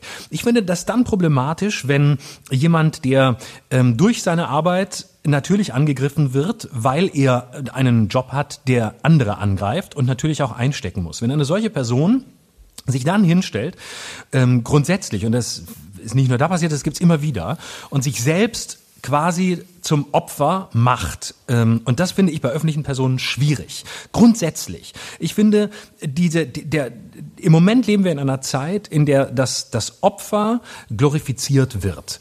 Ähm, jeder, der sich hinstellt und sagt, ich bin Opfer, dem wird per se ähm, zugehört. Zum einen zum, zu Recht, weil es wichtig ist. Auf der anderen Seite ähm, finde ich es aber viel wichtiger, eine, eine, eine aktive Rolle zu kommen und nicht in der Position des Opfers zu verharren. Wenn also jemand in der Öffentlichkeit sagt, ich bin jetzt Opfer von dem und jenem und Shitstorm und so, ähm, dann, dann finde ich es, finde ich es immer schwierig. Ich finde, da gehört, ich finde, da gehört dann eine Größe dazu zu sagen, da gibt's Reaktionen, die, die sind schwierig für mich, aber sorry, ich ähm, teile auch aus. Also ich bin ganz oft nach dieser Stuttgart-Nummer gefragt worden, ja, gibt's jetzt da Drohungen, gibt's Bedrohungen? Ja, natürlich gibt's sie, aber die sind da, das weiß man. In dem Moment, in dem man sich da hinstellt und so eine Nummer macht, weiß man, was man auslöst und da weiß man, was danach kommt. Das ist klar und das ist mit einkalkuliert. Und da würde ich mir manchmal wünschen, dass Deutschland in dem Punkt ein bisschen amerikanischer wäre, nämlich zu sagen, hey, ähm, ich, ich, ich, wer, den, wer den Arsch aus dem Fenster hängt, der darf sich nicht wundern, wenn es drauf regnet und alles andere wird gelassen wegignoriert und die Arbeit wird weitergemacht. Punkt. Mhm. Ja, das ist auch wieder eine Sache, die mehrere Aspekte hat, leider. Äh, wir, wir, ich wäre auch dankbar und froh, wenn man immer so einfache Lösungen findet für so komplexe Vorgänge, aber es geht leider nicht. War die Lösung zu einfach? Nee, nee, nee, nee, nee, nee, nee, gar nicht. Ich wollte damit nur einleiten, dass ich dazu auch natürlich sehr unterschiedliche Gedanken habe. Ja. Und dass das nicht zu einem einheitlichen Urteil führt. Nee, natürlich nicht. Ich glaube, also erstmal äh, Punkt eins, wir leben in einer Gesellschaft, die sich ständig verändert und äh, in Bezug auf ähm, unsere Wahrnehmung von Humor und von äh, politischer Äußerung im humorvollen Gewand in der Öffentlichkeit sind wir in einem Lernprozess. Äh, wir sind nicht mehr in der, in der Phase der 60er, 70er, wo Leute wie Lou van Burg, Karl Dall, Rudi Carell oder sonst wer äh, bestimmt haben, was Humor ist, sondern wir sind durch und durch äh, inhomogen. Wir haben eine Gesellschaft, die jünger geworden ist. Die ähm, Lager haben sich verschoben. Das, was früher spießig war, ist heute was ganz anderes. Und das, was heute was ganz anderes ist, ist heute spießig. Und da ähm, sind Personen, die in der Öffentlichkeit stehen, als Humoristen, als Satiriker natürlich auch sehr gefordert, weil sie zum einen sich nicht begrenzen lassen wollen und sollen und dürfen, weil sie aber natürlich auch zum anderen auf die Befindlichkeiten ihrer Rezipienten, ihrer unterschiedlichen Rezipienten zu achten haben, die ja nicht so wie früher zahlend in ein Theater kommen oder nur ein singuläres Programm wahrnehmen können, weil es keine Alternativen gibt, sondern die auf den unterschiedlichen Kanälen, die ihnen zur Verfügung stehen, äh, irgendwann wahrnehmen können, was sie wahrnehmen wollen und daraus manchmal sogar ja, wie wir beide schmerzhaft erfahren haben, sich Ausschnitte ziehen, um dann vielleicht daraus, nennen wir es, äh, eine Kampagne starten zu können. Ähm, das ist das, was mich am meisten übrigens ärgert in diesen Debatten, dass sie oft sehr oberflächlich bleiben und dass man das, was drumherum gesagt wurde und die Absicht desjenigen, der es gesagt hat, eher vernachlässigt, als es ernst zu nehmen. Und ich habe mir das Interview von Dieter nur mit Alfred Schier angeguckt. Er hat da sehr viele richtige Dinge auch gesagt. Und es war ein sehr kluges Interview und das war aus der Sicht eines, äh, eines Kabarettisten sehr nachvollziehbar, wie Dieter nur sich erklärt hat. Ähm, die Frage bleibt eben, und das ist ja der Anlass unseres Gesprächs, warum sagt er dann so einen markanten Satz? Warum positioniert er diesen Satz auch ganz bewusst? Und warum wiederholt er ihn? Was will er damit erreichen? Und ich glaube, mh, mm, ein bisschen ist es auch die Wut, die ihn treibt. Ein bisschen ja. ist es auch der Verdruss, dass er ähm, verkannt wird als jemand, der diese bösen Absichten, die ihm unterstellt werden, gar nicht hat. Und da muss ich ihn in Schutz nehmen. Äh, er hat diese bösen Absichten nicht. Dieter Nuhr ist aus meiner Sicht ein ganz durchschnittlicher Liberaler, der äh, seine Ecken und Kanten haben mag, aber ist weder extrem noch ist er rechtsextrem. Und ja. all das, was man ihm vorwirft, ist weit hergeholt, um damit etwas anderes zu befriedigen, nämlich die Sensationsgier und die Lust am Skandalisieren. Und vielleicht ist das auch ein Aspekt, der in unserer heutigen Zeit äh, eine große Rolle spielt. Wir leben ja in einem sehr mittelmäßigen ähm, Zwischenumfeld. Also es ist, äh, na, das Wort ist vielleicht ein bisschen zu kompliziert. Also wir leben ein relativ gleichmäßiges, fast schon mittelmäßiges Leben, in dem wenige Dinge passieren. Und vielleicht sehnt man sich dann auch ähm, nach spektakulären Sachen. Vielleicht lehnt man sich in dieser, vielleicht braucht man in dieser Mittelmäßigkeit auch Feindbilder und muss sich die erfinden. Und da frage ich mich das, was ich in unserem letzten Podcast auch schon gefragt habe. Warum verschwenden wir dafür unsere Energie? Haben wir nicht bessere Feindbilder als ein Dieter Nuhr, den wir unterstellen, ein Nazi zu sein bei jeder dämlichen Bemerkung, die er macht? Können wir uns nicht lieber auf die anderen konzentrieren, auf die Gaulands, auf die Weidels, auf die Faschisten überall in ganz Europa oder vielleicht die namenlosen Faschisten, die auf der Straße rumlaufen und wirklich diskriminieren und intolerant sind? Und was machen wir mit dieser verschwendeten Energie? Was bringt sie uns? Schärft sie unsere Aufmerksamkeit oder drehen wir uns um uns selbst? Ich habe das Gefühl, es ist ein Selbstzweck. Es ist das Stattfinden reden wollen und dass über etwas reden, was innerhalb dieser Blase groß zu sein scheint. Aber es ist auch wirklich das, das ähm, Vorübergehende, die Vergänglichkeit, die es dann wieder sehr unglaubwürdig sein lässt. Und das ist etwas, was mich zum Beispiel bei solchen Diskussionen sehr ärgert und woran ich dann arbeite, auch in der Wahrnehmung dieser Diskussionen, indem ich eben versuche, gelassen zu bleiben und den Überblick auch über mich zu bewahren, aber trotzdem nicht das Engagement zu verlieren, also trotzdem nicht auch den Fokus zu behalten und zu sagen, hey Leute, es geht hier um was ganz anderes.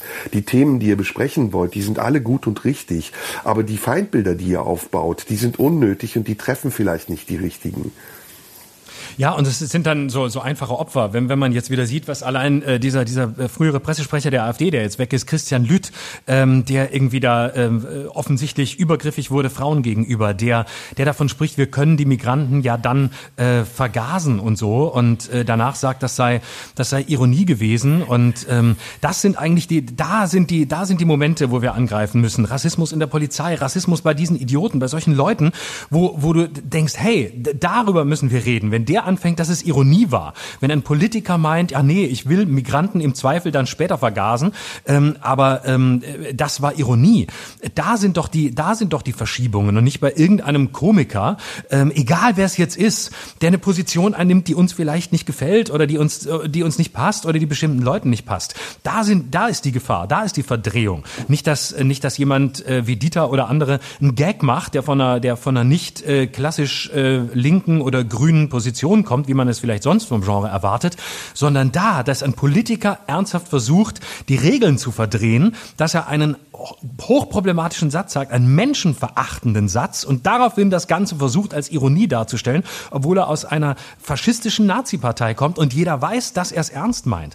Aber da, fing, da findet die Grenzüberschreitung statt. Da werden die Grenzen verschoben, ähm, auch des Sagbaren. Und ich finde, der, der, der, der Kategorienfehler, den wir im Moment machen, ist, dass wir Regeln, die im politischen Bereich gelten sollten, auf den künstlerischen übertragen haben. Das heißt, wir reden ganz viel drüber, diese ganze Cancel Culture Diskussion, was darf eine Künstlerin sagen, was darf ein Künstler sagen, äh, was darf Satire, diese uralte Diskussion, die immer wieder stattfindet, da werden sozusagen die Diskussionen geführt, die in den politischen Raum gehören. Aber im politischen Raum wird der Raum des Sagbaren permanent weiter erweitert und wann immer einer irgendeinen Satz sagt, regen sich ein paar drüber auf, aber ähm, egal wie problematisch er ist, aber es wird eher noch gefeiert. Na, der hat traut sich mal einer. Und das gilt auch für das demokratische Spektrum, das gilt auch für die Horst Seehofers. Und was, was der schon alles gesagt hat, na ja, aber naja, ist ja, eigentlich ist ja wichtig, dass man das nicht der AfD überlässt. Ist ja wichtig, dass er das auch mal sagt. Äh, man kann das ja nicht nur bei den Faschisten lassen, weil die CSU ist immerhin eine demokratische Partei. Und die sollen die ja einhegen, da ist es okay.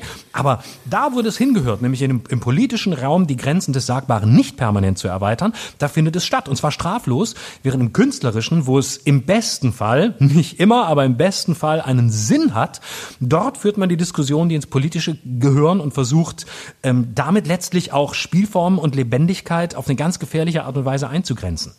Mhm. Ja, ich glaube auch, dass das Problem ist, dass wir, ähm, ganz abgesehen davon, äh, dass wir ein falsches Kunstverständnis im Moment haben oder es sich immer mehr etabliert, dass ein falsches Kunstverständnis zum Maßstab wird, ähm, dass wir in unserer Diskussionskultur ähm, nicht nur über Kunst, sondern allgemein auch im Moment große Schwächen aufweisen. Man stellt ja fest, wenn man unseren Podcast hört, sage ich jetzt mal sehr selbstbeweihräuchernd, dass wir oft voranstellen, dass wir keine eindeutige Meinung haben und dass wir hoffentlich nicht behaupten, etwas besser zu wissen als andere, sondern dass wir andere daran teilhaben lassen, dass wir etwas nicht wissen. Und das ist zum Beispiel das, was mir immer wieder auffällt in, in öffentlichen Debatten, dass es unglaublich viele Leute gibt, die glauben, etwas besser zu wissen und das auch öffentlich kundtun und ähm, zum Teil sogar trotzig kundtun und sich darüber freuen, wenn das, was sie behaupten, irgendwann zu einer Wahrheit wird, weil andere es lang genug und ausreichend mitbehauptet haben. Und das hat nichts mehr mit äh, Diskussionskultur zu tun, das ist Sturheit. Und wenn wir, ähm, wenn wir mal beobachten, wie Rezeption von Kunst sein muss, dann muss sie zu allem, äh, vor allem erstmal akzeptieren, dass Kunst frei zu sein hat und dass äh, jede Form von Kunst möglich ist, ohne dass man sie erklären muss. Eine Kunst muss nicht nur ein Bild sein oder ein Theaterstück, eine Kunst kann auch eine Mischung aus unterschiedlichen Dingen sein und der Künstler muss auch nicht immer ankündigen, wann er Kunst macht und er muss auch, wenn er die Kunst gemacht hat, sie im Nachhinein nicht erklären. Und das ist, äh, das ist in der Bevölkerung oder in der großen, breiten Masse der Bevölkerung äh, vielleicht noch nicht genug angekommen, aber gerade bei denen, die es eigentlich verstehen müssten, weil sie Intellektuelle sind und weil sie hochgradig belesen sind und weil sie ins Theater gehen und in die Oper, gerade bei denen müsste das doch eine Selbstverständlichkeit sein und eine latente Gefahr, vor der sie Angst haben müssten, dass Kunst, die man beschränkt, auch immer eine schlechte Kunst ist und der Anfang und die direkte Umleitung in eine Diktatur, nämlich in eine Meinungsdiktatur. Und ähm, deswegen bin ich da, äh, gerade was solche Sachen angeht, wie jetzt die Diskussionen über Kollegen oder die immer wieder aufkommenden Diskussionen über wer hat eigentlich was gesagt und darf man das, sehr ähm, ja nicht nicht ähm, gelassen ist das falsche Wort, sondern ich versuche eine Distanz dazu zu wahren, weil, weil ich meine Aufgabe, wie du richtig sagst, nicht darin sehe, äh, gesellschaftspolitisch äh, zu agieren, sondern innerhalb meines Kreises und der mir gegebenen Möglichkeiten meine Freiheiten auszutarieren. Und das ist das, was ich Kunst nenne. Das ist das, was ich meine Kunst nenne, hinter der ich natürlich auch zu 100 Prozent stehe, obwohl, und da muss ich dich zitieren, es auch immer meine Aufgabe ist zu überprüfen, ob das, was ich tue, angemessen ist und ob das die richtige Art und Weise ist, auch mit dem Rezipienten zu, umzugehen. Man darf natürlich auch Menschen nicht überfordern.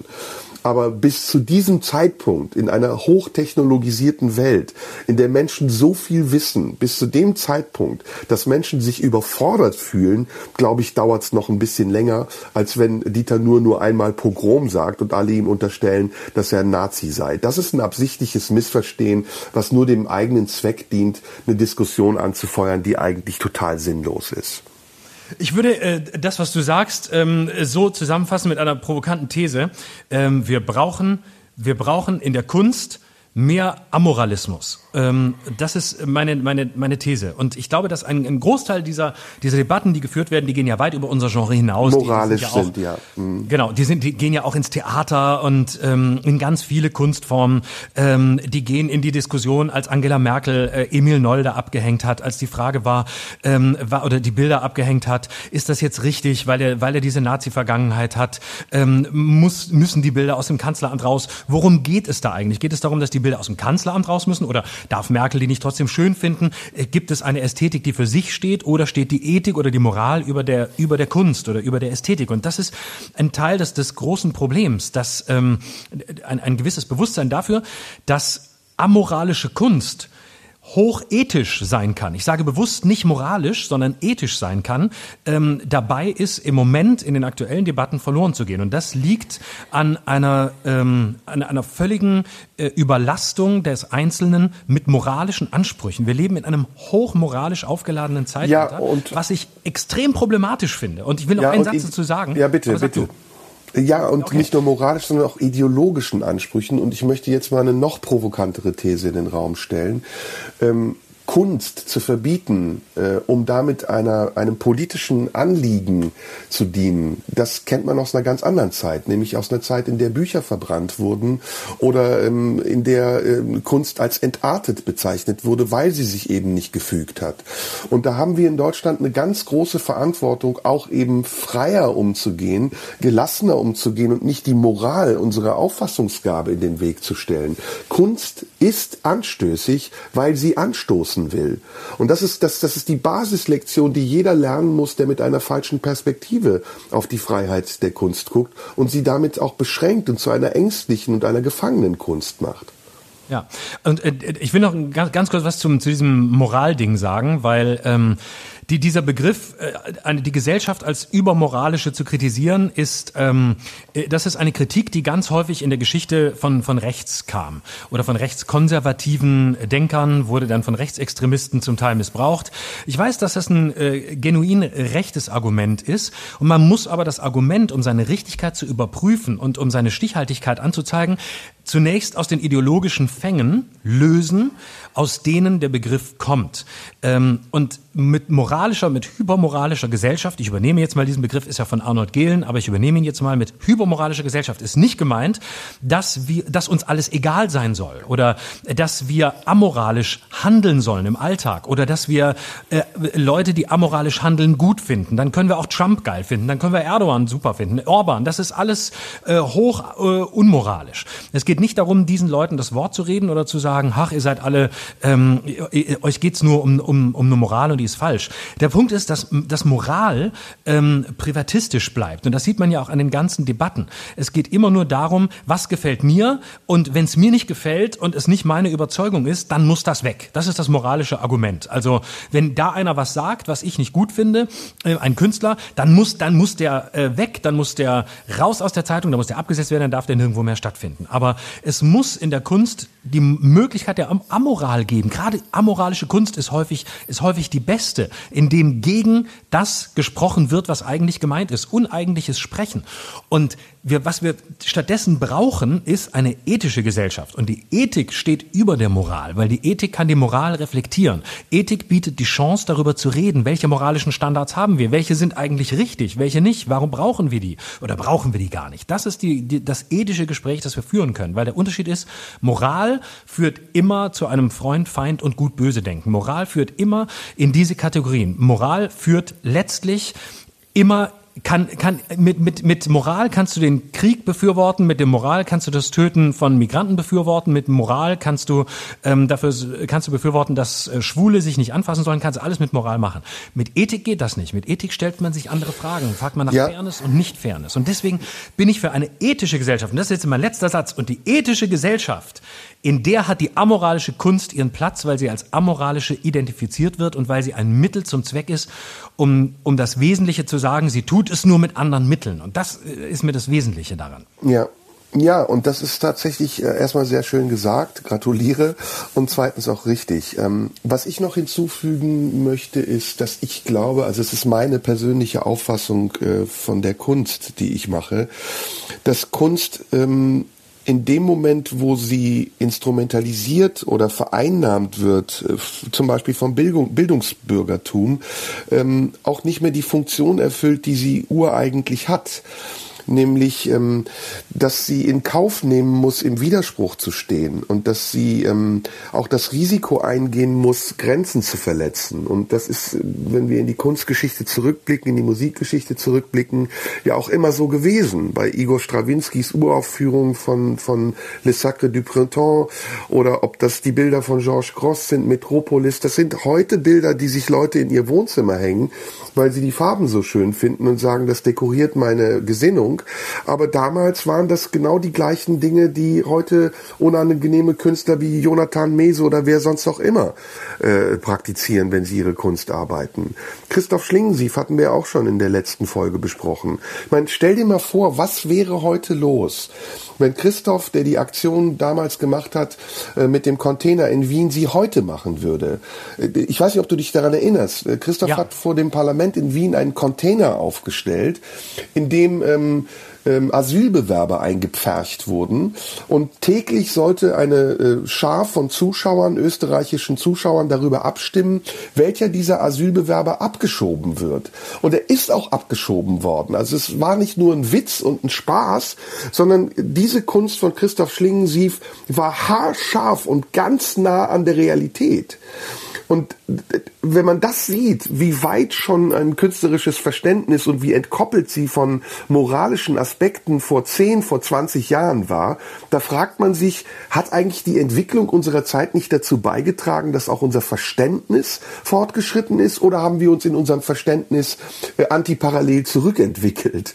Und das sind Dinge, ja, die, die zeigen sich eben immer wieder auch in diesen Diskussionen und es gibt einen Aspekt, den dürfen wir nicht vergessen. Das ist nämlich das durch das Internet, welches ich immer noch für den Teufel im Nuttengewand halte. Ja, ich wiederhole diesen Satz so oft ich es kann, weil es verlockt uns auf der einen Seite, es befriedigt uns auf der einen Seite, aber es verdirbt uns auch auf der anderen Seite, dass das Internet dazu geführt hat, dass wir in vielen Dingen viel dümmer und rückständiger geworden sind, als es uns eigentlich vorgegaukelt hat, dass wir es sein können. Wir, wir fahren nicht durchs Internet, durch die ganze Welt und bereichern uns durch das Wissen, das uns im Internet zur Verfügung gestellt wird, sondern wir gehen immer wieder auf den gleichen Pfaden und klicken immer wieder auf die gleichen Seiten und bewegen uns in unserer Mikroblase hin und her, ohne dass sich irgendetwas bewegt.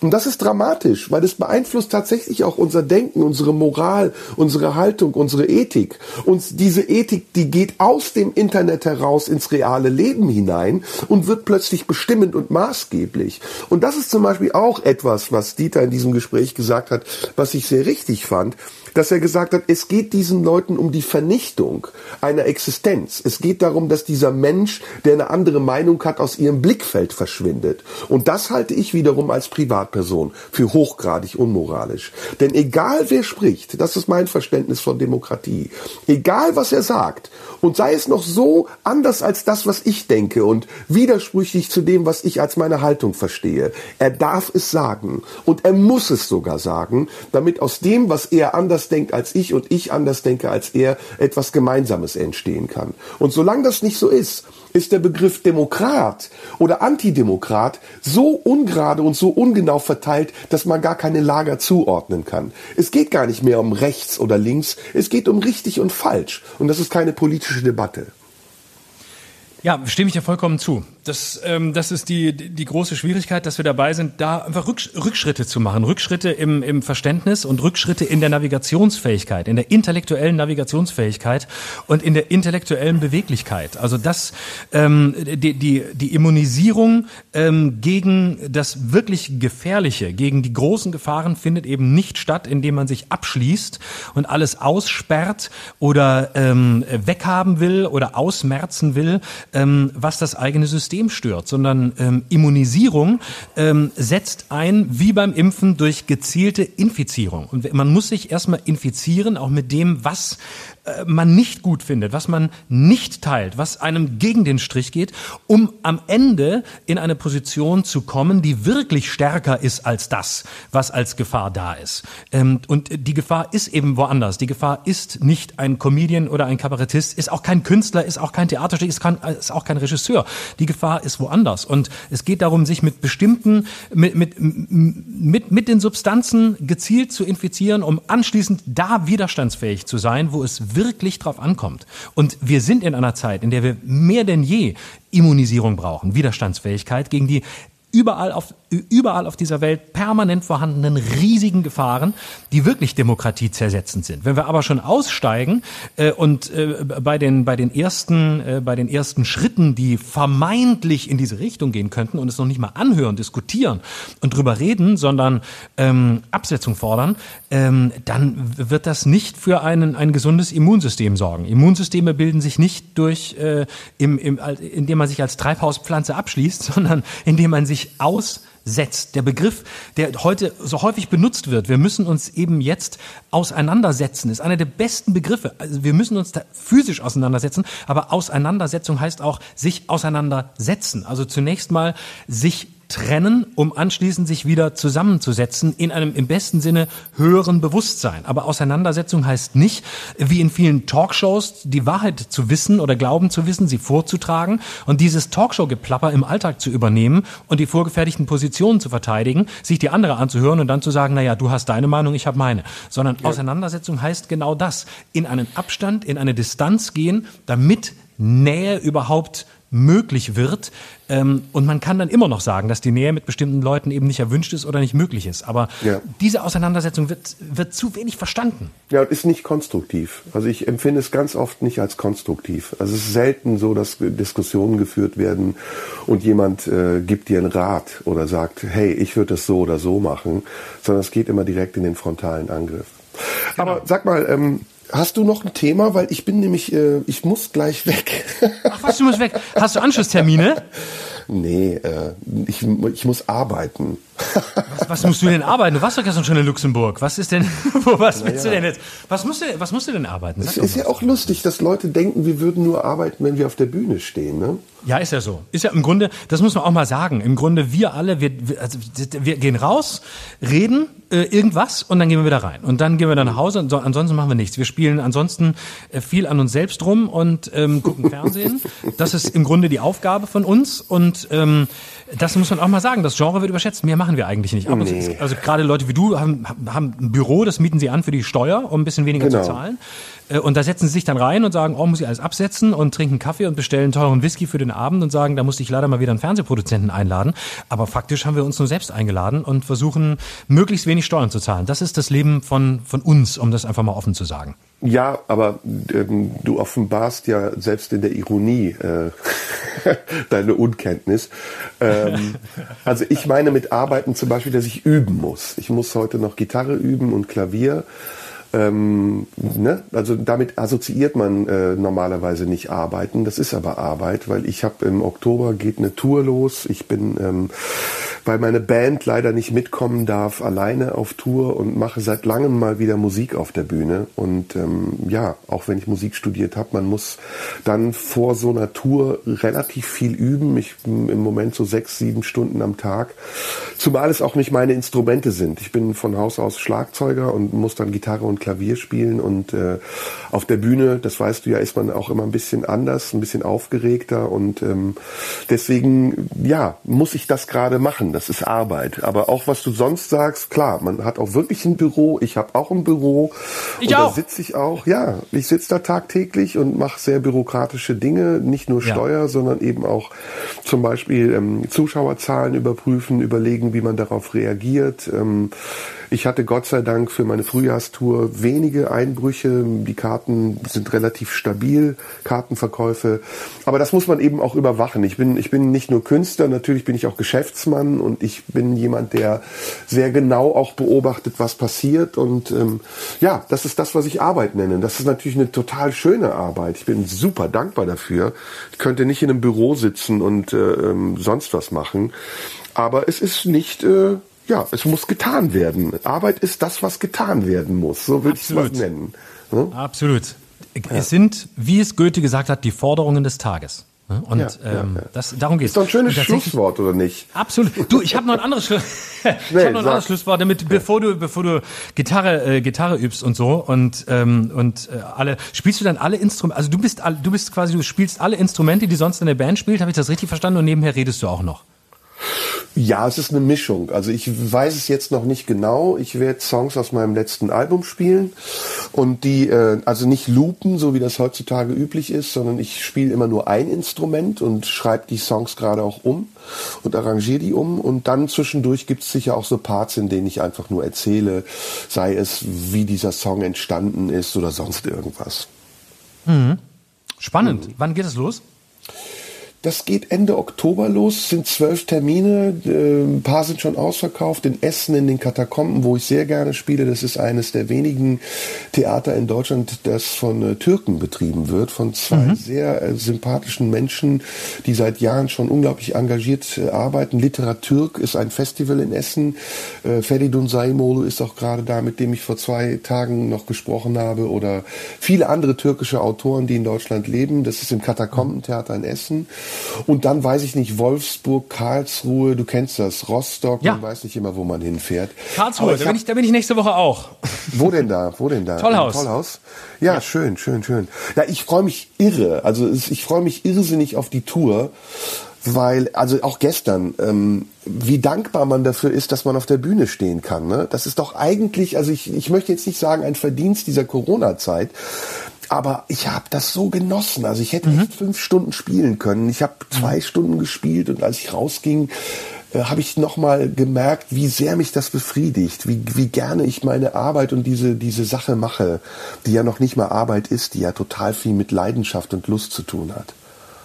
Ja, das geht mir auch so. Also ähm, ich hatte in der Corona-Zeit auch eine Phase, wo ich wirklich total ähm, zufrieden war, nicht auf Tour sein zu müssen und wo ich es auch echt geschätzt habe, einfach mal an einem Ort zu sein, keine Koffer zu packen und wo ich dachte, oh, ich brauche das alles auch irgendwie nicht mehr.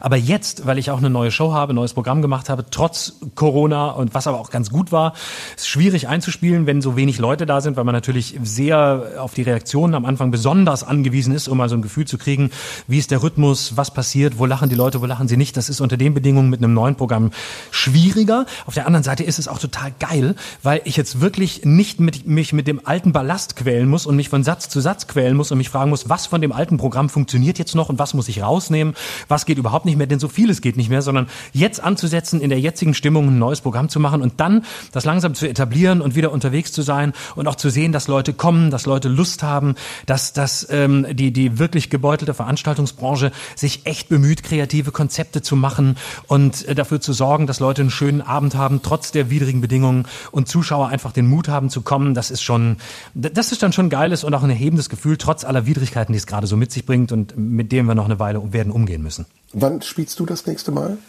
Ich äh, spiele jetzt in Berlin diese Woche ähm, am Donnerstag zweimal hintereinander, äh, also ohne äh, ohne Pause und ohne alles, weil die Abstände da äh, schwierig sind. In der Ähm, UDK ich- oder wo? Nee, die UDK hat ja zu, die UDK macht gar nichts mehr. Ähm, in des, deswegen bin ich jetzt in die Wühlmäuse gegangen. Eigentlich wäre ich in der UDK gewesen, deswegen spiele ich da jetzt mehrfach, immer mal wieder so Stunde 15, Stunde 30. Und Wann? Also ich in- Donnerstag und Freitag auch oder Samstag? Donnerstag. Nee, Freitag bin ich in Aschaffenburg, dann in Karlsruhe und dann noch in Freiburg. Boah. Und ähm, ja, die mache ich hintereinander. Und es ist überall echt gut, war richtig gut verkauft. Wo bist du in Freiburg? Ja, du hast ja im Moment auch einen Lauf. Also du bist ja jetzt in den letzten Monaten so viel auch in den Medien gewesen, In dass Freiburg du bin mir ich in eigentlich schon ein bisschen äh, Agenturanteil zahlen könntest. Wer muss hier wem Agenturanteil zahlen? Moment, das diskutieren wir nochmal aus bis in zwei Wochen, mein Freund. Also pass auf, ich besorge dir Zuschauer, du holst für mich die äh, Kohlen aus dem Feuer. Ich besorge dir Zuschauer. Unter dem Motto, na ganz so schlimm kann er ja nicht sein, wenn er sich mit dem Schröder in den Podcast setzt, dann, dann ist noch nicht alles verloren mit ihm. Aber dir ist schon aufgefallen, dass du gerade wieder gelacht hast, ne?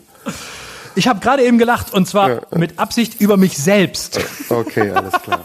Sag mal, So, mein Lieber, dann lass uns ich doch einfach was gucken. zum Schluss. Ja, erzähl, komm. Pass auf, ich wollte, aber äh, ja, wir, wir gucken jetzt, äh, ich würde gerne, ich habe heute ein Schlusswort über die Diskussion, die wir gerade geführt haben und ich habe gerade parallel, während wir gesprochen haben, ähm, habe ich mich an einen Satz erinnert und den spontan auch, oder an ein paar Sätze äh, erinnert, äh, aus einem Buch ähm, und die Sätze finde ich so passend zu dem, was wir besprochen haben, deswegen würde ich sie gerne ganz an den Schluss stellen. Wenn wir wirklich mit allem durch sind, lese ich das kurz vor, dann können wir das vielleicht noch ganz kurz kommentieren und dann machen wir endgültig Schluss. Und ich sage nicht, von wem die Sätze sind.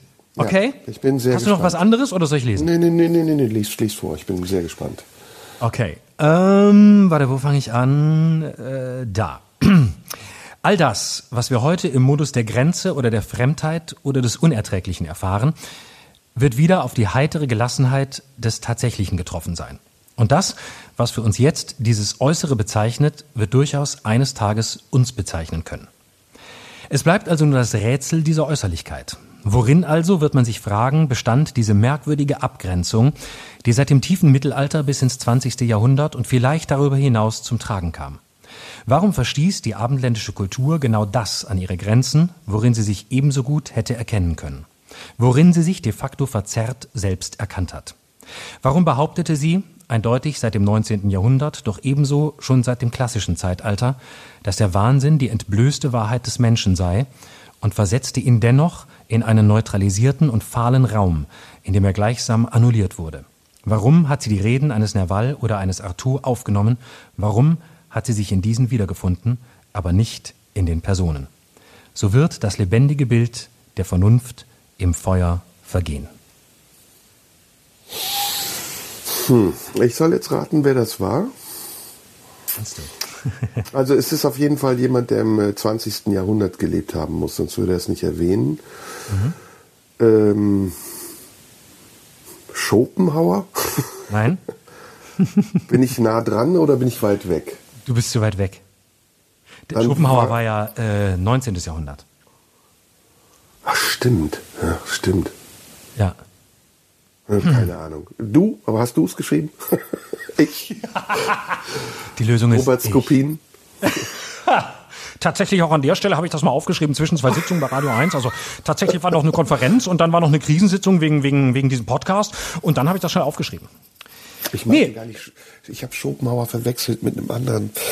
Ähm, ah, mir fällt der Name nicht ein. Boah, Namen, ey. Egal, sag, wer es war's. Michel Foucault.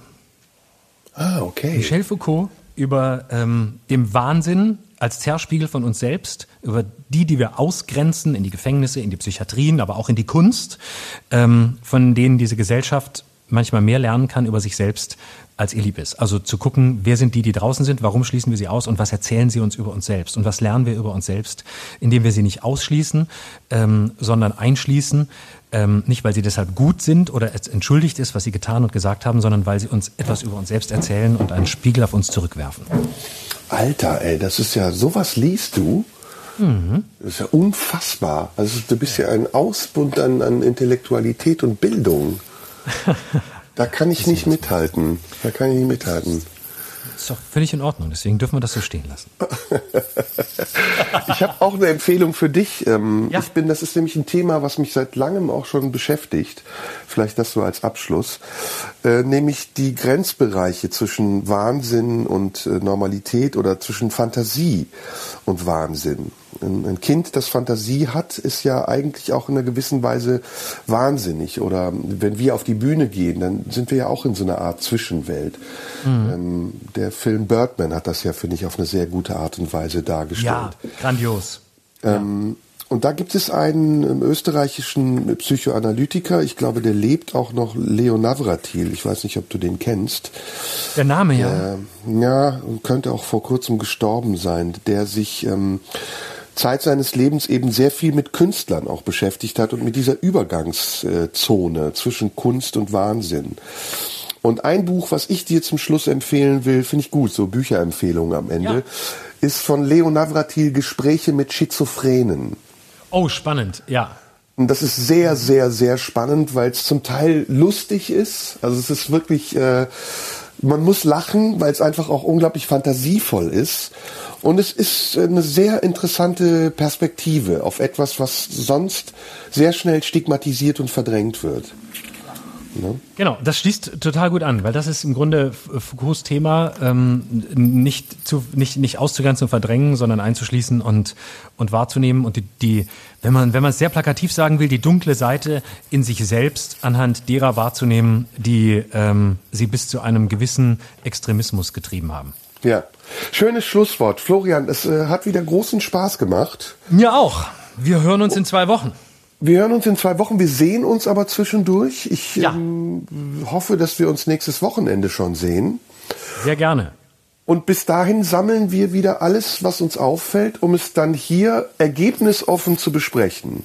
Genau, in einem Spiel der Positionen, in dem nichts aus und alles eingegrenzt wird. Perfekt. Dann wünsche ich dir noch einen schönen Tag und den Zuhörern wünschen wir natürlich auch allen einen Genau. schönen Tag. Macht's gut, bis in zwei Wochen. Ja, bis dann. Tschüss. Das war Schröder und Sumunju. Der Radio 1 Podcast. Nachschub gibt's in zwei Wochen.